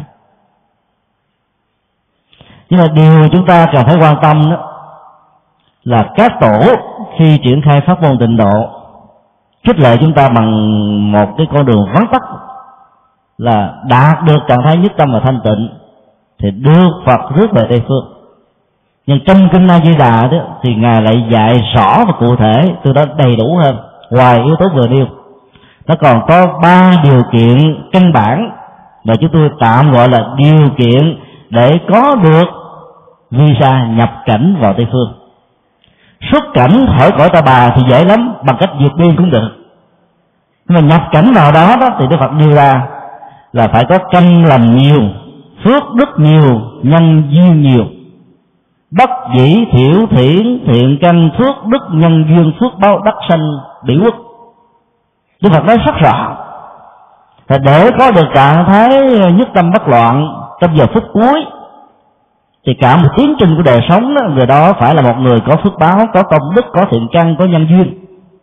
Hỗ trợ tác động để tiến trình này nó được thống nhất hóa từ lúc chúng ta trở thành một hành giả tâm linh cho đến lúc chúng ta phát nguyện quảng sanh. Còn ai ý lại, nghĩ rằng là chỉ cần niệm phật nhất sanh, nhất tâm bất loạn là có thể đạt được ở giờ phút cuối mà không có cái phần đầu tư căn bản như vừa nêu. Thì lên tới đó đó, cũng bị đẩy về. Giống như cái tiến trình mà đi vượt biên trong nhiều năm qua tại Việt Nam đó, kể từ năm 1987 trở lên đó, thì các đảo đó người ta làm công việc là xác định con người đó đi về mục đích kinh tế hay là đi về mục đích chính trị. Đi về kinh tế là phải bị cưỡng bức hồi hương. Dĩ nhiên là ở trên tây phương cực lạc nó không có cưỡng bức hồi ta bà. Nhưng mà cái tiêu chí và tiêu chuẩn không đạt được đó, thì chúng ta đến đó thì chúng ta sẽ biến ta bà trở thành trở thành chúng ta biến trình độ trở thành ta bà. Và do đó chắc chắn là khó có thể đạt được. Cho nên với nguyện với hành trì với nhất tâm bất loạn thì đi tới đâu, nguyện tới đâu là chúng ta đạt được tới đó. Còn đối với các hành giả, có thiền đó, thì nếu cái chết diễn ra một cách tình cờ, hay là do nghiệp hết, do tử thọ kết thúc, hoặc là sự tổng hợp của nghiệp và tử thọ này, thì tiến trình tái sanh của họ đó sẽ đi theo nhân quả. Ở trong kinh, đặc biệt là kinh na tiên kỳ kheo, có đưa ra một ví dụ, chẳng hạn giống như là một cây thẳng đứng như là cây cây dầu ở kế bên chùa phổ quang, rất là thẳng tắp. Vẫn có những độ nguyên nhất định. Nếu chúng ta dùng một cây cưa, dao đục búa, cắt ngang cây dầu này, thì độ ngã của nó sẽ hướng về cái phía cái phía mà nó bị ghim. Đức, ở trong kinh cũng nói tương tự như thế. Nghiệp con người thực tập, nó mang tính chất ừ, chấp dẫn và suốt một quá trình với nghề và nghiệp, được lập đi lập lại một cách có ý thức và chủ ý đó, nó tạo ra một tiến trình tái sanh rất là tất yếu và rất là tự nhiên. Cho nên, các hành giả tu thiền đạt được trạng thái chánh niệm tỉnh thức an vui nhẹ nhàng, thư thái vững chãi thảnh thơi, thì khi tái sanh đó, chắc chắn là cảnh giới phải là cảnh giới an lạc dù là cảnh giới của chư thiên hay là cảnh giới của con người hay là bất kỳ một hành tinh nào có hình ảnh của chư Phật hay là không có. Chuyện đó chưa quan trọng, nhưng quan trọng là người đó vẫn tiếp tục cái con đường an lạc mà mình đã thực tập với những cái phương tiện hỗ trợ và do đó sự thăng tiến và tập linh ngày càng phát triển hơn. Trong kinh tương ương có kể một câu chuyện, một đại thương gia đã thành công trong bảy chuyến đi thương buôn. Và ông ta nỗ lực muốn thực hiện chuyến thương buôn lần thứ tám bởi vì theo quan niệm của ấn độ giáo con số 8 tượng trưng con số khiết tường ông nghĩ rằng thành công chuyến thứ 8 này về nghỉ và lấy cái tiền lãi của 8 chuyến có thể sống trọn đời mà không hề có bất kỳ một nỗi lo nào về phương tiện và tiện nghi vật chất. Chuyến thứ 8 vừa mới rời khỏi bến thì có cơn bão tố phong ba, cuồng phong xuất hiện và thuyền đã đắm tất cả gia tài sự nghiệp được thành tựu trong bảy chuyến đó đã trở thành bố thí cho biển khơi. Và ông ta may mắn bám vào một tấm ván tấm ván chồng chền cuối cùng đưa vào trong bờ. Mấy ngày sau sau khi thức giấc đó, thì ông ta phát hiện trên cơ thể mình không còn một cái gì nữa, ngay cả cái bộ quần áo đang mặc. Bởi vì cơn lốc đó nó làm tan hết đi tất cả các thứ. Ông ta mới lụm các loại lá có xung quanh ở khu rừng kế cận và bắt đầu thực tập cái con đường của một mà sa môn như là một người tu. Và nhờ cái à, phương pháp thực tập như thế này, tất cả những cư dân ở vùng đó đồn đại rằng ông này là người đã được chứng đắc, từ một đại thương gia trở thành một đại hành giả. Tâm trở nên nhẹ nhàng, thư thái, vững chãi thảnh thơi. Nhưng sau đó, có một người bạn thân của ông biết được tình thế này, mách bảo rằng là có một đấng được gọi là giác ngộ chính là đức phật thích ca mâu ni. Đến gặp được ngài ông sẽ có thể trở thành một người giải thoát thật sự hơn là sự đồn đại và ca tụng quá mức về bản thân ông. Theo lời khuyên ông đã đến gặp đức phật. Sau bài pháp á, thì ông đã cảm thấy hân hoan và cảm thấy tất cả những thứ tiền tài danh vọng địa vị chức tước ông nỗ lực làm bao nhiêu năm qua với tất cả các phương pháp tiếp thị sự căng thẳng của nền kinh tế thị trường và sự xung đột rất lớn giữa những nhà đầu tư. Có thể làm cho con người mất hết trạng thái an vui và sống với con đường tâm linh mới, ông cảm thấy thật sự đạt được những gì mình cần đạt. Lúc đó là một người vô sản, cho nên ông nghĩ đến cách đền tạ ơn phật bằng cách là đi tìm một cái gì đó để cúng. Ông mới hẹn với đức phật là xin ngài hãy tiếp tục đi à, khắc thực con sẽ gặp ngài ở cái quãng đường uh, sau đó khoảng chừng một giờ đồng hồ. Ông đi khắp mọi nơi mà cũng không ai cúng cho bất kỳ một vật thực nào. Trở về lại khu vườn ông leo lên các cành cây và hái trái và tìm những cái lá có dược chất để cúng dường cho phật. Thì trên đường đi con đường tắt đi ngang để tìm đức phật và cúng dường theo lời hứa khi sáng đó. Ông đang mặc những cái bộ quần áo bằng những chiếc lá màu đỏ. Cho nên con bò tới hút ổng chứ. Thì trên đường à, đi khất thực trở về đức phật và tôn giả a nan cũng như là mấy ngàn vị xuất gia nó nhìn thấy và ngồi xuống mặc niệm cho ông trong vòng vài phút. Tôn giả ta mới hỏi rằng là, hành giả vừa qua đời này sẽ tái sanh về cảnh giới nào? Đức phật trả lời, này tất cả các vị tỳ kheo và tất cả các hành giả có mặt. Đừng nên buồn và tội nghiệp cho bản thân hành giả vừa ra đi, vì ông đã chứng đắc được cảnh giới giải thoát, tâm thảnh thơi, nhẹ nhàng, thư thái, cái niềm hân hoan, đam làm phước báo. Cho nên ở đời sau đó sinh ra, ông sẽ là một đại trưởng giả và không bao giờ bị rơi vào tình trạng tổn thất gia tài sự nghiệp bằng nạn lửa, nạn nước, nạn giặc, nạn vua, nạn tịch thu nạn luật pháp hay là nạn vợ con phá hay là chính bản thân người đó tiêu xí vào những việc không chính đáng. À, cái phước quả đó là điều chắc chắn. Nhưng điều quan trọng hơn đó là nhờ nghe được bài pháp ông hiểu được con đường tâm linh và thực tập được tứ diệu đế cụ thể là bát chánh đạo. Cho nên ngay cái giờ phút từ bỏ bản thân này tiến trình tái sanh của người đó xác định rằng ông sẽ là một người chứng đắc tối thiểu là thánh quả thứ ba tức là không còn thối chuyển trên con đường tu tập và hành, hành trì. Do đó đối với các hành giả tu thiền đó thì họ không hề bận là chết đi về đâu. Và họ cũng không hề đặt ra những câu hỏi rằng là ta đến từ từ cái gì. Mà họ chỉ thấy rằng là tôi hiện hữu như là một thực tại. Thực tại đó được quan niệm và đánh đồng với cái tôi cái tôi đó được một lần nữa đánh đồng với danh tánh ngày tháng năm sinh vai trò vị trí xã hội trong cuộc đời. Và một hành giả thực tập thiền quán theo tinh thần Phật dạy là sử dụng chúng như là những mặt ước giao lưu đối tác trong xã hội, chứ không phải là cái tôi thật sự. Khi mình đã tháo gỡ cái nhãn cái tôi ở trên thân thể hình hài vật lý dòng tộc họ hàng ngày tháng năm sinh và vai trò vị trí xã hội thôi đó thì không có nỗi khổ niềm đau nào có thể bám lên mình được. Và bản chất của hành giả tu thiền là làm thế nào để có được chất liệu an nhiên tự tại hạnh phúc thảnh thơi. Còn tiến trình thì tái sanh, nó tùy theo nghiệp. Nghiệp thiện thì quả phải là thiện. Đó là sự tất yếu và không phải là cái nỗi lo để cho chúng ta bằng tâm. Còn vấn đề đặt ra là người đó có thoát được luân hồi hay không, đã liên hệ đến phương pháp tu tập và cái kết quả của sự tu tập trong tình huống của vị tỳ kheo như vừa nêu trong câu chuyện ở trong kinh tương ưng đức phật xác quyết là chứng được quả thánh thứ ba. Làm gì để biết? Là bởi vì chúng ta có thể biết thông qua sự lắng động các phiền não nghiệp chướng diễn ra trong tâm trạng, nhận thức và hành động của một con người. Và sau nữa, ở đây, tình huống này, đức phật là một bậc toàn năng và ngài có được toàn trí, cho nên bằng trực quan bằng thiên nhãn thông. Ngài thấy rất rõ, lậu tặng đã diệt và phiền não đã dứt, khổ đau đã trừ, pháp tu đã thành, kết quả đã đạt, ở hành giả. Và đó, sự xác quyết đức phật trong tình huống kia là hoàn toàn chuẩn xác một trăm phần trăm. Còn lấy gì để chứng minh, thì tùy tình huống cụ thể mà chúng ta có thể phân định được. Cho nên, dầu cho hành giả đó thực tập theo pháp môn tịnh độ hay là một hành giả của thiền tông, thì việc thiết lập chánh niệm tỉnh thức nhất tâm bất loạn là yếu tố quan trọng để leo lái cái tiến trình tái sanh của bản thân mình.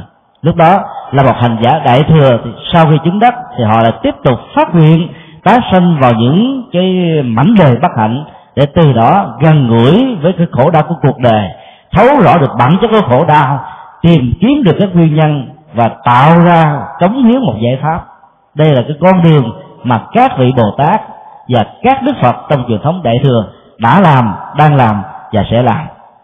Do đó, trong tình huống là một hành giả, sự chứng đắc chưa được trọn vẹn, khi qua đời mà người thân quyến thuộc, thỉnh mời các vị thiền sư để khai thị pháp yếu, thì điều đó rất cần thiết. Vì thỉnh thoảng có một số hành giả không sẵn sàng chấp nhận cái chết diễn ra với mình như là một thực tại sự tiếc nuối về đời sống đó có thể làm cho họ bị lẫn quẩn trong cảnh giới của thân tung ấm, mà thời gian tuổi thọ kéo dài chừng nào thì nỗi khổ niềm đau sẽ trở thành một áp tắc chừng đó. Thì trong tình huống đó, lời khai thị của các thiền sư rất cần thiết. Dĩ nhiên là chúng ta phải thỉnh mời đúng tình huống và trường hợp. Là một hành giả tịnh độ tông thì chúng ta nên một mời một vị pháp sư của tịnh độ tông đến để khai thị. Là một hành giả của thiền tông thì mời vị thiền sư đến để khai thị chứ hành giả của tịnh độ tông mình mình mời thiền tới. Mà họ đang thực tập thiền, vipassana mình mời thiền tổ sư tới. Khai thị không ăn khớp với nhau thì tâm của hương linh còn có thể đang vẫn vơ hay là chấp trước một cái gì đó. Ờ, thì khó có thể chấp nhận và do đó không thể nương vào sự hỗ trợ cần thiết này về phương diện tâm linh để siêu sanh và thoát quá do đó hỗ trợ theo tinh thần hộ niệm trước cái chết là một nhu cầu giúp cho tất cả những người ra đi đó có được một cảnh giới tái sanh đảm bảo và an lành hơn. À, xin kết thúc tại đây. Câu hỏi khác. Kính thưa thầy trong lúc tôi ngồi thiền tôi cứ có nhìn thấy và hình dung ra có một người để một phần thức ăn trước mặt tôi. Sau đó người đó giật lại và chửi mắng tôi rất là thậm tệ cho nên tôi không còn dám ngồi nữa.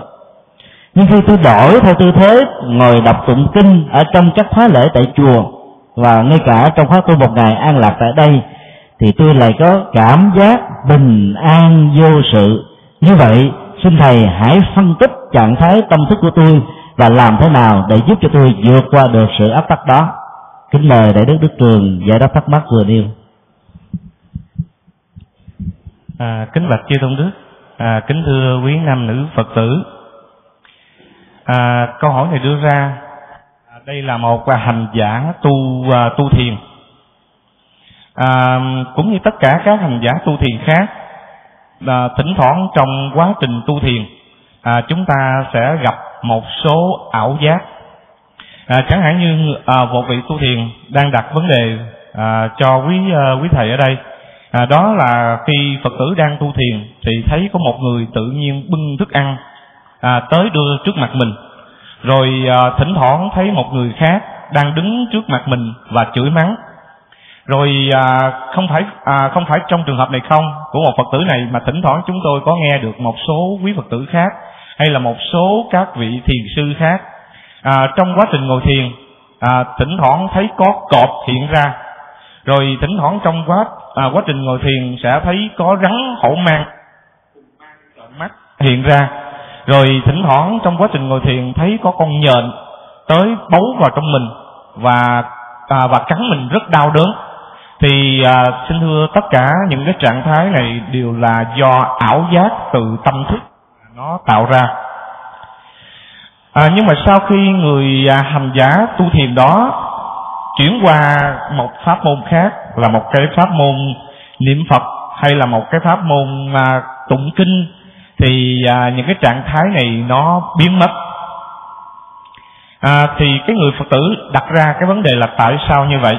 Thì à, xin thưa à, với hai pháp môn niệm phật hay là pháp môn tu thiền thì tất cả hai pháp môn này à, đều dẫn hành giả tới một cái trạng thái an lạc và tĩnh tâm à, tuy nhiên hai pháp môn này à, nó có những cái góc độ khác nhau. Chẳng hạn như phương pháp niệm phật hay là một cái phương pháp tụng kinh đây là một cái phương pháp mà à, thường được nói đó là một cái phương pháp được gọi là tiệm ngộ. À, phương pháp thiền à, được gọi là đốn ngộ. Như vậy thì giữa tiệm ngộ và cái đốn ngộ nó khác nhau ở chỗ nào? Thì à, xin thưa à, với cái tiệm ngộ có nghĩa rằng nếu như chúng ta từ đây mà đi tới Sài Gòn à, tới chợ Bến Thành thì chúng ta sẽ à, thảnh thơi thông dong đi trên các con đường à, các con đường mà đã được làm được tráng nhựa rất sạch sẽ và các vị chỉ có thủng thỉnh mà đi thôi thì từ từ cũng tới. À, nhưng mà nó có một cái phương pháp nhanh hơn tới chợ Bến Thành lẻ hơn. Có nghĩa rằng nếu như từ ở ngay tại chùa Phổ Quang này mà các vị muốn đi chợ đi tới sẽ mở một cái con đường thẳng theo con đường chim bay. Có nghĩa rằng mình từ đây và mình cứ nhắm cái hướng chợ Bến Thành là hướng nào và cứ theo cái hướng đó và đi theo một con đường thẳng như vậy thì cái thời gian đến thì nó sẽ nhanh hơn. Bởi vì mình không phải đi vòng quẹo qua chỗ này quẹo qua căn nhà kia quẹo qua cái chướng ngại nọ. À, tuy nhiên cái cách đi thẳng như vậy thì nó được gọi là phương cấp được gọi là đốn ngộ nhưng phương cách đó thì bị vất vả rất nhiều. Rất nhiều ở chỗ nếu mình đang đi như vậy gặp một bức tường là phải leo qua bức tường. Nếu gặp một tòa nhà là phải leo qua bức tòa nhà đó. Nếu gặp một ngọn núi cũng phải xẻ núi mà đi. Còn nếu như gặp hào gặp sông cũng phải phải lặn lội làm sao qua cho được. Thì phương pháp đó là phương pháp được gọi là đốn ngộ. À, với phương pháp như vậy thì nó rất là khó khăn. Nó có nhanh thì nó có nhanh nhưng mà nó gặp rất nhiều trắc trở thì cái trắc trở mà chúng ta thấy bức tường hay cái hào hay là một con sông thì tất cả những trắc trở này nó thuộc về nó đứng ở góc độ của tâm thức. Có nghĩa rằng chúng ta có rất nhiều cái tạp khí từ nhiều đời nhiều kiếp. À, những cái tạp khí này những cái tạp khí trong ý thức đó nó đã tích tụ và nó nằm ở trong cái tiềm thức của mình. À, ngày hôm nay các vị dùng một cái phương pháp thiền các vị ức chế tất cả những tạp khí đó à, các vị dùng phương pháp thiền và làm cho tất cả những tạp khí đó nó à, nó, nó nó nó nó được à, vung lên. Có nghĩa rằng nó nằm sâu trong tiềm thức. Ngày hôm nay các vị dùng thiền định các vị đẩy hết tất cả những tạp khí đưa nó ra ngoài. Khi đưa nó ra ngoài như vậy thì những tạp khí mà nó bị đè nén à, lâu ngày như vậy nó sẽ tạo ra những cái ảo giác. À, những cái ảo giác. À, nếu như chúng ta gặp những ảo giác đó mà chúng ta sợ chúng ta buông bỏ có nghĩa rằng chúng ta đã dừng lại. Đường và chúng ta đang quẹo qua hướng khác. À, đối với các vị thiền sư gặp những hoàn cảnh này thì à, các vị tiếp tục theo cái con đường tu tập của mình và bỏ qua những ảo giác đó. Nếu cọp tới mình nói trong tâm không biết sợ. Tự nhiên cọp nó sẽ chạy. Nếu mình gặp rắn tới mình nói mình không sợ. Gặp người mang đồ ăn tới mình cũng nói mình cứ bỏ qua những cái ảo giác đó thì à, cuối cùng là mình vẫn tiếp tiếp tục trên cái con đường tu thiền của mình. Còn nếu như mình à, không vượt qua được à, nếu các vị thiếu một vị thầy à, thì à, vấn đề này các vị sẽ có những ảo giác và nó làm cho các vị rất sợ à, rất sợ. À, và thậm chí có khi các vị đi vào trong cái lạc thiền. À, lạc thiền là sao? Chẳng hạn như chúng tôi có thể lấy một cái ví dụ chẳng hạn như có một vị thiền sư đệ tử à, vị này một bữa ngồi thì à, thấy có một à, mình vừa mới vào ngồi thiền có một cái con nhện rất to và tới cắn rúng của vị đó. Vị đó hai ba bốn năm lần liên tiếp như vậy vị đó tức lắm. Vị đó nói rằng con nhện này nó không cho mình tu thiền đây. Thế là vị đó chuẩn bị mài một con dao thật bén để chuẩn bị đâm con nhện đó. Nhưng mà may mắn có một vị thiền sư thầy à, vị đó mới nói với à, với người đệ tử của mình nếu con chuẩn bị đâm nó, thì con hãy trước khi đâm, con phải đâm nó bằng cái cục phấn. Có nghĩa là con lấy cục phấn, con muốn định đâm chỗ nào, con lấy cục phấn, con đánh dấu ngay cái bụng của con nhện. Rồi sau khi đánh dấu xong, ngày qua ngày hôm sau rồi con hãy đâm nó. Vị này hớn hở nghe lời thầy của mình, cầm một cục phấn to, và trong lúc đang ngồi thiền định như vậy, một con nhện bắt đầu hiện ra và cắn vào trong rúng của vị đó vị đó đau đớn nhức nhối vì đó mới lấy cục phấn và vẽ ở trên cái chỗ à, bụng của con nhện và cái nơi đó sắp sửa đâm vào. Sau khi xá thiền ra vị này mới tới ngay một vị thầy của mình. Và con đánh dấu rồi. Thì vị thầy mới nói con cởi áo ra. Thì khi cởi áo ra thì cái dấu chấm đó nó nằm đúng ngay cái bụng của vị thiền sư nhỏ. Nếu như vị thiền sư này mà không có một vị thầy của mình mà dùng dao mà đâm con nhện đó cũng đồng thời là đâm mình chết bởi vì con nhện đó chỉ là một ảo giác. Nó chỉ là một ảo giác mà nó do tập khí từ nhiều đời, nhiều kiếp nó hiện ra. Có nghĩa là tập khí nhiều đời mình bị ám ảnh bởi con nhện. Cho nên từ cái mình sợ cái gì thì nó sẽ ra những cái ảo giác đó. Và ngày hôm nay vị thiền sư này phải đối diện với những cái ảo giác mà mình đã tạo ra những cái tập khí trong quá khứ. Nhưng mà may mắn nhờ vị thầy, cho nên vị thầy nói bởi vì đây là ảo giác con không nên đâm sớm. Nếu con đâm thì con cũng chết luôn. À, như vậy à, đối với những người tu thiền cần phải nghiên cứu. Nếu như không có thầy thì phải nên học à, học thêm sách. Hiện nay chúng tôi thấy các phòng phát hành kinh sách có bán một cái quyển sách gọi là 10 à, 10 pháp biện ma. Có nghĩa rằng đối với người tu thiền nên đọc thật kỹ quyển sách này. Bởi vì đây là 10 à, 10 cái áo giác à, nó xảy ra đối với người tu thiền. À, cho nên khi chúng ta đi vào con đường thực tập này là một con đường tắt à, đi nhanh. Tuy nhiên chúng ta phải chấp nhận vượt qua tất cả những cái ảo giác đó. À, nhưng mà tuy nhiên nếu như các vị quẹo qua một con đường khác tự nhiên đang đi sau đó chúng ta quẹo qua con đường tráng nhựa thì cái cảm giác này bị mất. Cái cảm giác ảo giác bị mất có nghĩa rằng chúng ta đang trở về với một cái trạng thái tâm bình thường. Cái trạng thái tâm đó nó không có đè nén vào những cái à, cái tâm của tập khí trong quá khứ. Từ đó nên những cái ảo giác này nó không hiện ra. Có nghĩa là chúng ta cứ cứ thông thả mà đi. À, nếu như vị à, phật tử này muốn quay trở lại với con đường thiền tập của mình thì à, xin thưa cũng rất là tốt. Tuy nhiên phật tử cần phải trang bị cho mình thêm một số kiến thức khi gặp những cái ảo giác à, những ảo giác về những cảnh giả hiện ra chúng ta nên đối phó như thế nào? À, thậm chí những ảo giác này hiện ra có đôi khi nó à, có những cái ảo giác ma nó hiện ra là hình phật có khi ảo giác hiện ra là hình bồ tát. Nếu chúng ta gặp gặp hình phật thì à, đôi khi đối với các vị thiền sư gặp phật là phải chém phật gặp ma là phải chém ma. Thì cái chém này không phải là chém phật thật sự mà đây chỉ là ảo giác mà à, do tâm biến hiện cho nên những cái này cần phải chém. À, chém hết thì khi chúng ta chém thì cái ảo giác đó mới qua.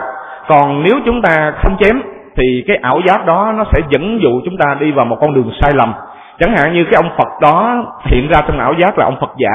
Ông phật này đưa các vị tới một cái chỗ rằng sẽ dẫn dụ các vị là bây giờ đừng ăn chay nữa sẽ nên ăn mặn. Rồi từ cái ăn mặn rồi ông phật trong đó ông sẽ dụ dẫn các vị là phải nên giết người thì tu tập nó mới cao. Chẳng hạn như vậy đó chính là những cái ảo giác. À, đó là những điều chúng tôi chia sẻ với các vị. Nếu các vị muốn tu tập trên con đường thiền định thì à, nên trang bị cho mình thêm một số kiến thức. Còn nếu không chúng ta nên tìm một vị thầy à, tu thiền để vị thầy đó à, à, giảng giải cho mình những cái cảnh giới mà các vị sẽ đi qua. À, đó là những điều chúng tôi muốn chia sẻ cùng tất cả các vị. Phần à, phân tích của đại đức đức cường đã nói lên cái kỹ năng giải quyết uh, ảo giác bằng uh, sự nhận chân nó là một ảo giác. Cái phương pháp này ở trong kinh viên giác gọi là tri huyễn tức ly. Thì nhận diện một cái à, hiện tượng nào đó là một ảo giác là huyễn đó, thì bản chất của nó nó sẽ không còn nữa. Và cái vế thứ hai đó là bất tác phương tiện, không cần phải dùng một cưỡng lực hay là nỗ lực để diệt trừ nó, thì nó cũng có thể tăng đến một cách dễ dàng. Thì nhận diện là huyễn là huyễn không còn nữa. Câu hỏi kế tiếp. Con nghe thiền sư thích nhất hạnh dạy bảo là thiền ăn, thiền ngủ, thiền đi, thiền đứng và thậm chí thiền nằm vậy con phải thiền như thế nào cho nó đúng từ bước đầu tiên để tu tập thiền một cách đạt kết quả tốt? Khi nãy đại đức thiện quý đã chia sẻ một cách rất là bao quát về à, các ứng dụng thiền trong các à, kỹ năng phối hợp với à, các phương tiện hiện đại. Và sự chia sẻ đó vì thời gian có hạn cho nên đã dừng giữa chừng. Cái câu hỏi này rất thích hợp và rất mong đại đức quan hệ tiếp tục triển khai tiếp. À, trân trọng kính mời đại đức. A di đà phật. À, tiếp theo câu hỏi thứ tư là câu hỏi cũng có một nội dung à, có phần tương đồng với câu hỏi thứ ba. Thì thưa quý vị ngay trong cái phương pháp mà chúng ta làm cho thân và tâm chúng ta được thanh tịnh và nhất là tâm chúng ta thật sự thanh tịnh và đưa đến an lạc thì chúng ta mới thực sự đạt được hạnh phúc ngay trong cuộc đời này. Và chính cái định điểm hạnh phúc đó thì trong kinh điển Phật giáo diễn tả là một trạng thái niết bàn thật sự, một trạng thái niết bàn có thật ngay tại thế gian này, chứ không phải niết bàn được hiểu một cách phiến diện rằng khi chúng ta trút hơi thở cuối cùng trên cuộc đời này, chúng ta nhắm mắt xua tay, rồi thần thức chúng ta lìa khỏi thân tứ đại, chúng ta nhập vào trạng thái niết bàn thì điều đó nó hoàn toàn là một trạng thái niết bàn sau khi chúng ta rời khỏi thân tứ đại. Còn một trạng thái niết bàn có giá trị thiết thực và hiện hữu trong cuộc đời là trạng thái niết bàn mà chúng ta đạt được ngay trong cuộc sống. Mà đạt được cái trạng thái đó thì có nhiều cái phương pháp mà hồi nãy giờ, chư tôn đức của chúng tôi đã hết sức chỉ bài diễn giải cho quý vị bằng cái phương pháp tịnh độ niệm Phật với ý chí phát nguyện chúng ta nguyện bản sanh về thế giới cực lạc. Thì đó cũng là một cái phương pháp tiệm tu, cũng giống như thì thầy Đức Trường vừa dẫn giải, đó là một phương pháp đi những đường tráng dựa nguyên nga tráng lệ, rất êm đềm thì rất là dễ dàng chúng ta vững chãi từng bước một và không sợ bị vấp ngã. Cái phương pháp thứ hai là phương pháp thiền định thì chúng ta cần phải có đi thẳng trực chỉ. Trong quá trình đi thẳng này thì chúng ta có rất nhiều chướng ngại vật để ngăn cản. Và song song, trong cái thời kỳ đương đại này thì đối với Phật giáo Việt Nam chúng ta có ba vị thiền sư rất lỗi lạc và nổi tiếng. Vị thiền sư Thích Nhất Hạnh, vị thiền sư Thanh Từ và vị thiền sư Duy Lực. Cả ba vị đều có ba cái phương pháp tu tập thiền định và ba cái phương pháp này đều gặp nhau ở một điểm đó là làm cho tâm mình được thanh tịnh và an lạc vừa rồi à, câu hỏi của quý vị là thiền ăn, thiền đứng, thiền nằm. Nói chung là tất cả trong mọi cái trạng thái chúng ta đều giữ một trạng thái thiền. Thưa quý vị, từ sáng đến giờ, quý vị cũng chứng kiến từ đôi mắt của mình và sáng nay chính hòa thượng trưởng ban tổ chức cũng cầm một cái cây gậy và trên cây gậy đó có hai mặt được để hai dòng chữ trang nghiêm và thanh tịnh. Và từng bước đi của ngài hết sức là nhẹ nhàng, thanh thoát trong một trạng thái tĩnh lặng của tâm thức. Nhằm để mục đích là một cái gương, đồng thời cũng chấn giữ sự an tịnh, sự nghiêm trang ở trong đạo tràng khi chúng ta có những tâm bấn loạn liên kết với cái thế giới bên ngoài đối với những liên hữu đang ngồi trong đạo tràng chúng ta. Thì thay vì với những cái võ sĩ đạo của Nhật cũng cầm những cái vật dụng như vậy, nhưng mà đó là những thanh gươm và những bước đi hết sức là thanh thoát và lanh lẹ một cách rất là mau lẹ để xông pha ra chiến trường thì với hai, một, hai cái trạng thái, đều cầm một vật dụng, nhưng mà mang trong lòng hai cái tâm thức khác nhau, thì cuối cùng đưa đến hai cái kết quả hoàn toàn sai biệt. Đối với một vị đạo sĩ, thì cái kết quả là máu rơi thịt nát. Đối với một vị thiền sư, thì cái kết quả đưa đến sự an lạc và hạnh phúc trong tâm của mình thì trong việc làm của chúng ta, cũng giống như hồi nãy chúng tôi chia sẻ với quý vị, chúng ta ăn mà tâm chúng ta biết rằng chúng ta đang ăn. Chúng ta ngủ mà tâm chúng ta lúc đó trụ lại trong giấc ngủ của mình. Chúng ta đi mà tâm chúng ta giữ được trong trạng thái chúng ta đi mà chúng ta không sao lãng rằng khi ta đi mà ta liên tưởng rằng ngày hôm qua chúng ta đang đấu võ thì trong từng sát na thời gian, trong giây phút thực tại mà tâm mình giữ một trạng thái an lạc và thanh tịnh ngay bất kỳ cái việc làm của mình, thì lúc đó tâm chúng ta đang rơi vào một trạng thái thiền. Cũng giống như tôi đã chia sẻ với quý vị, đối với những người dân ở đất nước phương tây và ở nước mỹ, thì hàng ngày họ đối đầu tất bật với những công việc của xã hội để đấu tranh cho cuộc sống, đấu tranh cho quyền lợi cá nhân, cho gia đình thì họ không có thời gian để ngồi tu giống như những người ở châu Á chúng ta. Thì chính vì vậy mà Hòa Thượng Nhất Hành cũng như những vị danh tăng lỗi lạc của Phật giáo Việt Nam hiện đang đốt sáng ngọn đuốc Phật giáo Việt Nam tại hải ngoại đã hằng tâm dạy những người Phật tử trong bất kỳ một việc làm nào của mình thậm chí giặt đồ, thậm chí bồng em, thậm chí nấu cơm, thậm chí vào trong nhà tắm sói từng gáo nước để tắm lên thân thể của mình. Rồi thậm chí hàng ngày từ nhà của mình đi đến công sở, từ công sở trở về nhà, từ nhà của mình để đi mua sắm, từ nơi mua sắm trở về nhà. Chúng ta hai tay giữ cái vo lăng thật chặt, nhưng mà tâm chúng ta không bị mông lung, không bị phân tán bởi những sự vật xảy ra bên ngoài thì lúc bấy giờ tâm chúng ta là thiền tâm chúng ta là thiền. Mà đòi hỏi có được một quá trình như vậy thì chúng ta phải có quá trình huấn luyện tu tập hàng ngày. Huấn luyện tu tập hàng ngày chứ không phải đột nhiên mà chúng ta có được. Bởi vì quý vị biết rằng tâm của chúng ta giống như là một con vượn, giống như là một con ngựa dữ, giống như là một con voi sai. Hàng ngày, nó chỉ tung tăng và bay nhảy theo những việc làm, theo những thú vui của vật chất và những cái vật dụng cá nhân mà sáng nay chúng ta vừa nghe hòa thượng phân tích chúng ta.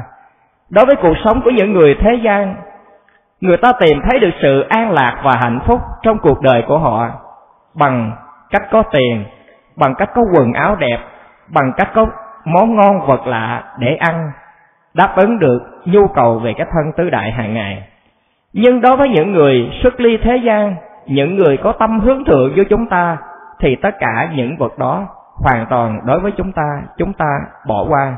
Và chúng ta đem đến một sự an lạc, hạnh phúc trong tâm chúng ta, vĩnh cửu là bằng phương pháp tu tập.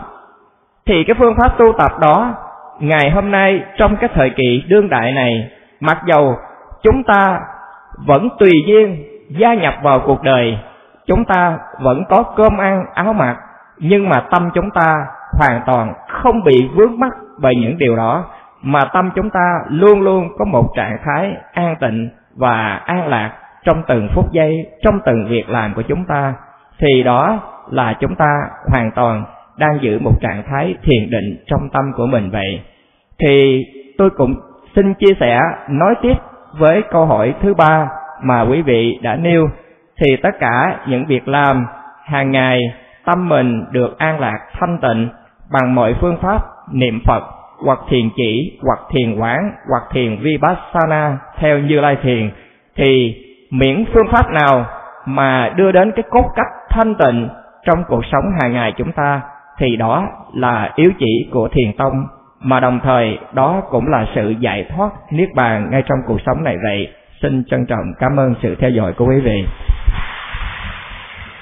Chúng tôi tin chắc rằng là sau khi à, lắng nghe sự chia sẻ một cách chi tiết hơn của đại đức à, tiền thiền quý thì chúng ta đã rõ được cái trọng tâm của thiền để ứng dụng trong mọi sinh hoạt thường nhật.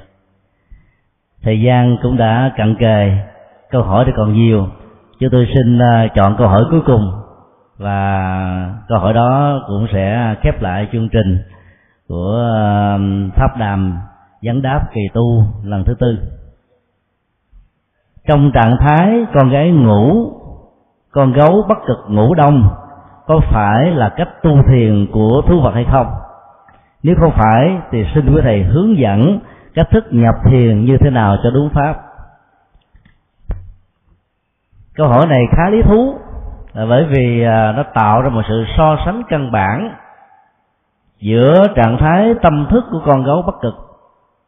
Suốt cả sáu tháng mùa đông, nằm ngủ, không ăn, không uống, không sinh hoạt, mà vẫn duy trì được hơi thở và sự sống. Với trạng thái của một số hành giả đạt được ở mức độ thiền, diệt thọ tưởng định. Khi hành giả an trú vào cảnh giới thiền này đó thì dòng cảm xúc và ý niệm hóa hoàn toàn vắng mặt. Bản chất của đời sống về phương diện tình và tưởng nó liên hệ đến uh, thọ và tưởng. Thọ gắn liền rất nhiều đến tình tưởng thuộc về phần lý trí. Các hoạt dụng đó có thể thể hiện qua um, các phương thức tư duy khác nhau quy nạp loại suy, tổng hợp, diễn dịch, hoặc là bao gồm những thứ này. Và hành giả thiền quán của diệt thọ tưởng định, có thể tồn tại nhiều năm, nhiều tháng, không ăn không uống vì biến chất liệu của thiền trở thành dưỡng chất của sự sống. Do đó được gọi là thiền duyệt thực. Duyệt là niềm vui. Niềm vui của thiền định như là dưỡng chất tâm linh và kéo dài mạng sống của con người, vượt qua và thách đố quy luật sinh tồn của ăn uống vật thực đưa vào miệng và thải ra bằng nhiều phương thức khác nhau. Tương truyền rằng à, tổ bồ đề đạt ma có chín năm xây mặt vào giáp tường, không hề có nhu cầu ăn uống. Và năm 2006 cả thế giới chấn động với một cậu bé mười mấy tuổi tên là Sĩ Đạt Tha. Ngồi thiền suốt cả sáu tháng liền mà không hề có ăn uống gì cả và mong muốn được làm Phật. Thì trạng thái đó là trạng thái diệt thọ tưởng định. Đức Phật, sau khi thực tập thiền như khi sáng, chúng ta đã được hòa thượng trưởng ban tổ chức phân tích một cách rất là chi tiết, đạt được trạng thái này. Nhưng và rồi ngài đã từ bỏ hai vị thầy khai tâm về phương pháp thiền để tìm kiếm con đường thiền của Phật giáo mà do ngài phát minh ra. Đó là thiền chánh niệm và tỉnh thức.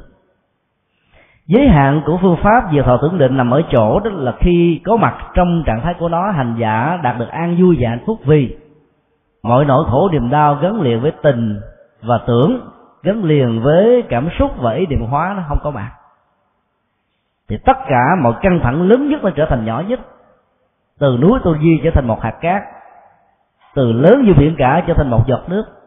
Và giờ đó, nó, cái ý niệm về khổ đau ngày càng tách ly, tách rời khỏi cái trạng thái tâm thức của con người. Nhưng khi đối diện và sống hòa mình với cuộc đời và xã hội, nhất là ở trong bùng nhơ nước động của khổ đau, thì tất cả các tạp khí và tất cả những ứng dụng của nghiệp bắt đầu trỗi dậy và khống chế con người chúng ta. Do đó chánh niệm tỉnh thức trong mọi tình huống đó nó có giá trị thiết thực hơn. Vì để quyết định được mọi uh, duyên trở ngại không trở thành một trở ngại cho tiến trình chuyển hóa tâm thức và hành vi.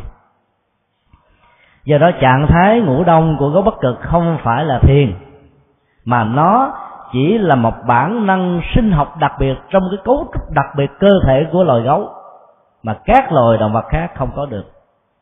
Dĩ nhiên trong suốt 6 tháng nằm ở uh, gió với uh, tuyết lạnh giá hơi thở vẫn tiếp tục duy trì và sức sống vẫn tạo ra một một cương lực sung mãn. Ý niệm về cảm xúc nhận thức ở trong gấu này không có trạng thái đó được tâm thức học Phật giáo gọi là trạng thái vô ký. Và vô ký đó như là một bản năng của một số loài động vật. Cho nên nó không gắn liền gì với thiền.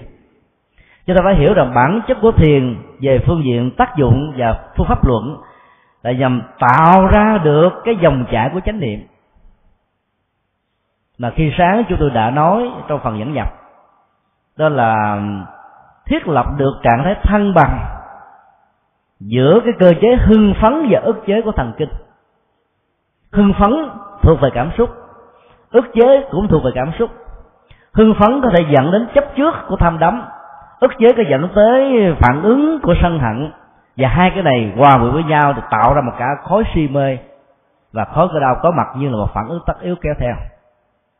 Thăng bằng được phản ứng của ức chế và hưng phấn là một nghệ thuật để chúng ta giảm được hết các cưỡng lực của lòng sân và chuyển hóa hết được cưỡng lực của lòng tham.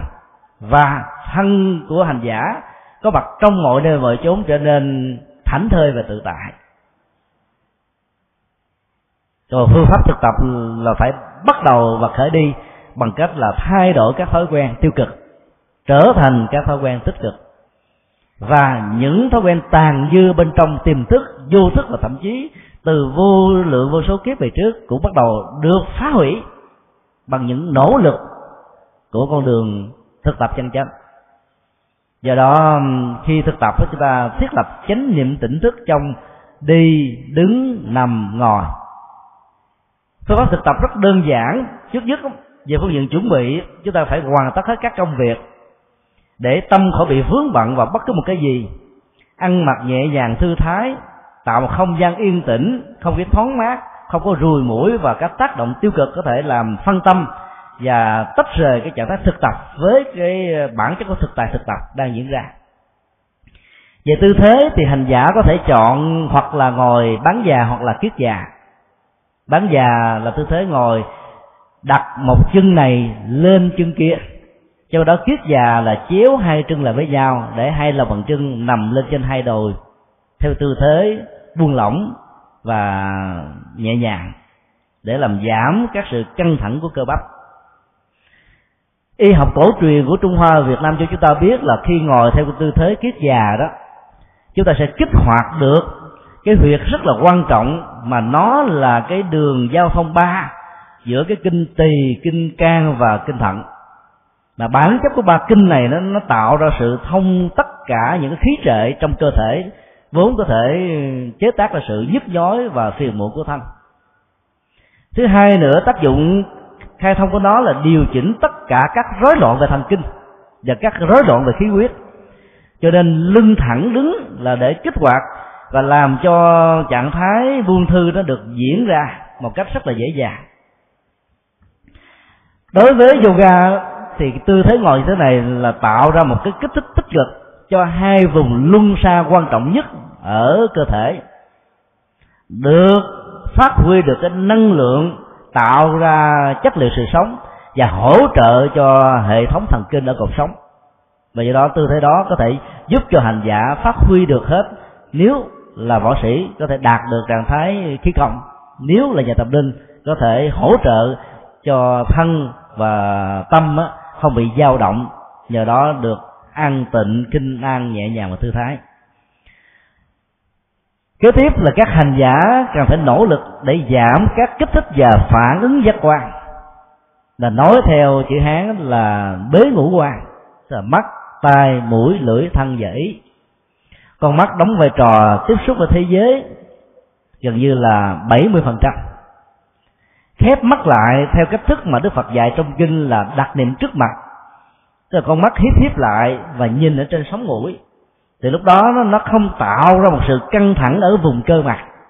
Và do đó cái trạng thái thư giãn này nó dễ dàng làm cho mình đỡ bị kích thích phản ứng của cảm xúc và phản ứng của nhận thức. Theo đó là tất cả các giác quan sẽ được chuyển hóa sẽ được làm chủ và nó trở thành một công cụ phục vụ cho tiến trình hành trì của mình.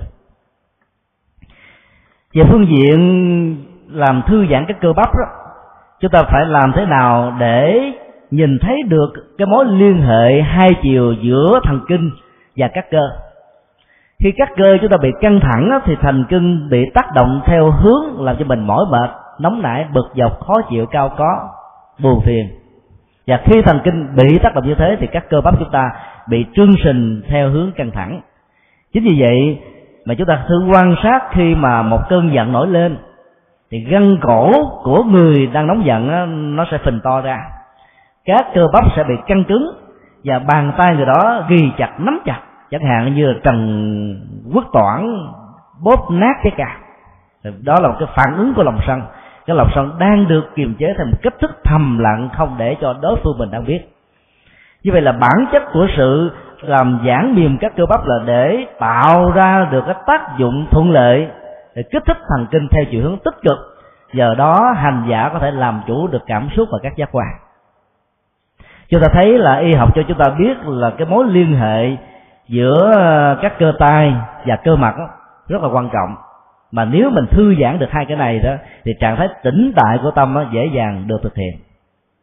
Cuối cùng đó, là hành giả cần phải ờ, thực tập sự tập trung tâm ý chúng tôi khẳng định trường hợp gấu bất cực ngủ 6 tháng không thuộc về thiền là bởi vì nó không hề có những nỗ lực thực tập tâm ý để chuyển hóa các cái cảm xúc giận dữ, buồn phiền, thương yêu, buồn giận, vân vân.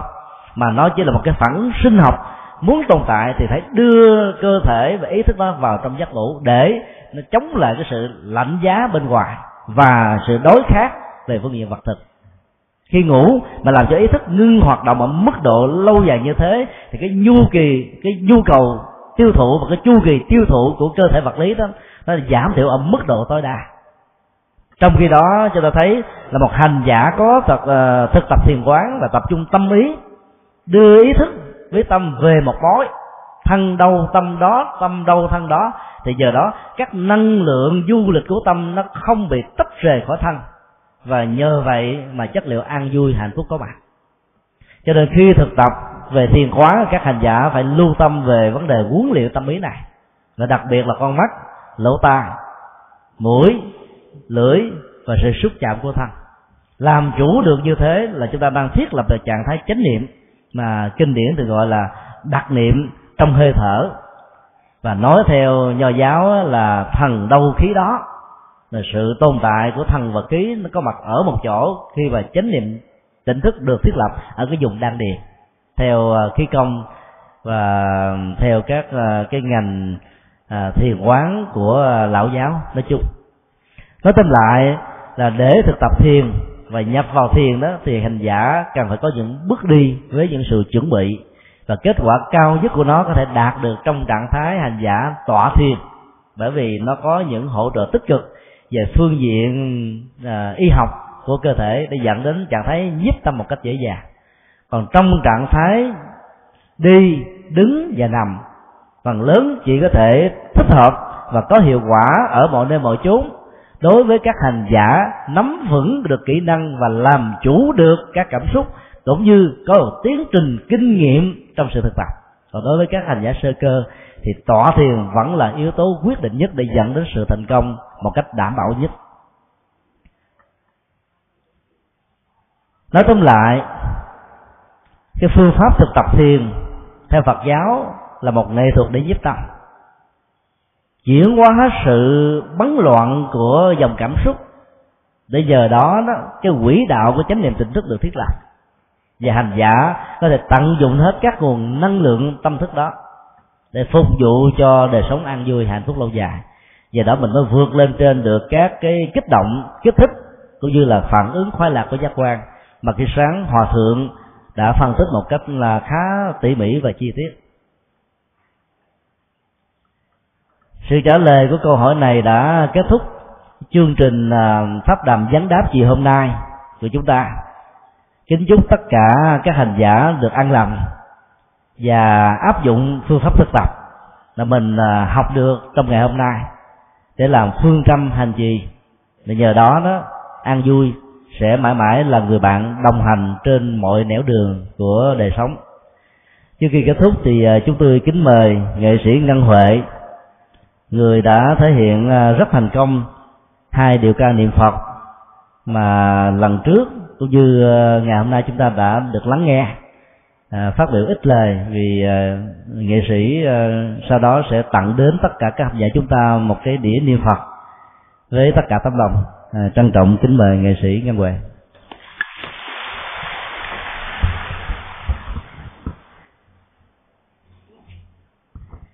Nam mô Bổn sư Thích Ca Mâu Ni Phật.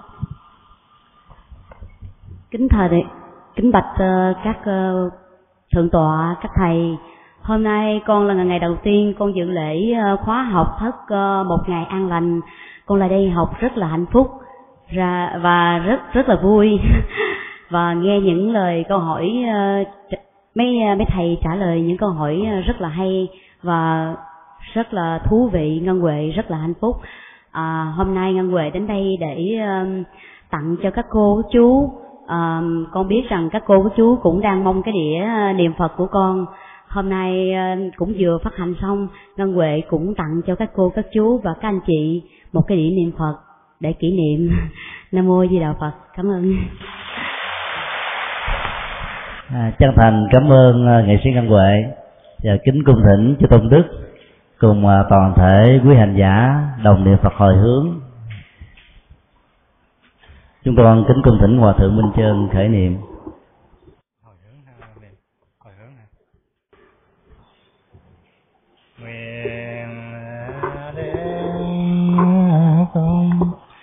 Đức này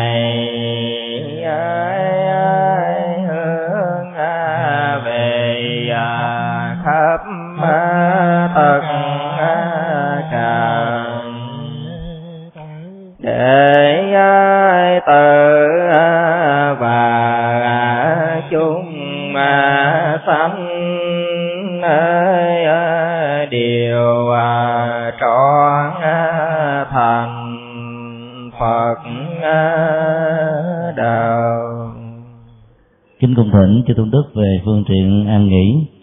Và quý vị ờ, chỉ còn có 5 phút để nghỉ giải lao thôi. Thì có thể nghỉ giải lao tại chỗ, đi tới đi lui ở trong ờ, thiền hành và kinh hành. Thì ờ, năm phút sau chúng ta sẽ thọ trì kinh A Di Đà để kết thúc ngày tu khóa tu một ngày an lạc kỳ tư. Kỳ sau thì khóa tu một ngày an lạc kỳ năm diễn ra ngay cái mùa Phật đản, vẫn sinh hoạt bình thường và kính mong quý vị khuyến tấn thêm thân bằng quyến thuộc của mình đến với khóa tu để chất lượng an lạc nó có với tất cả chúng.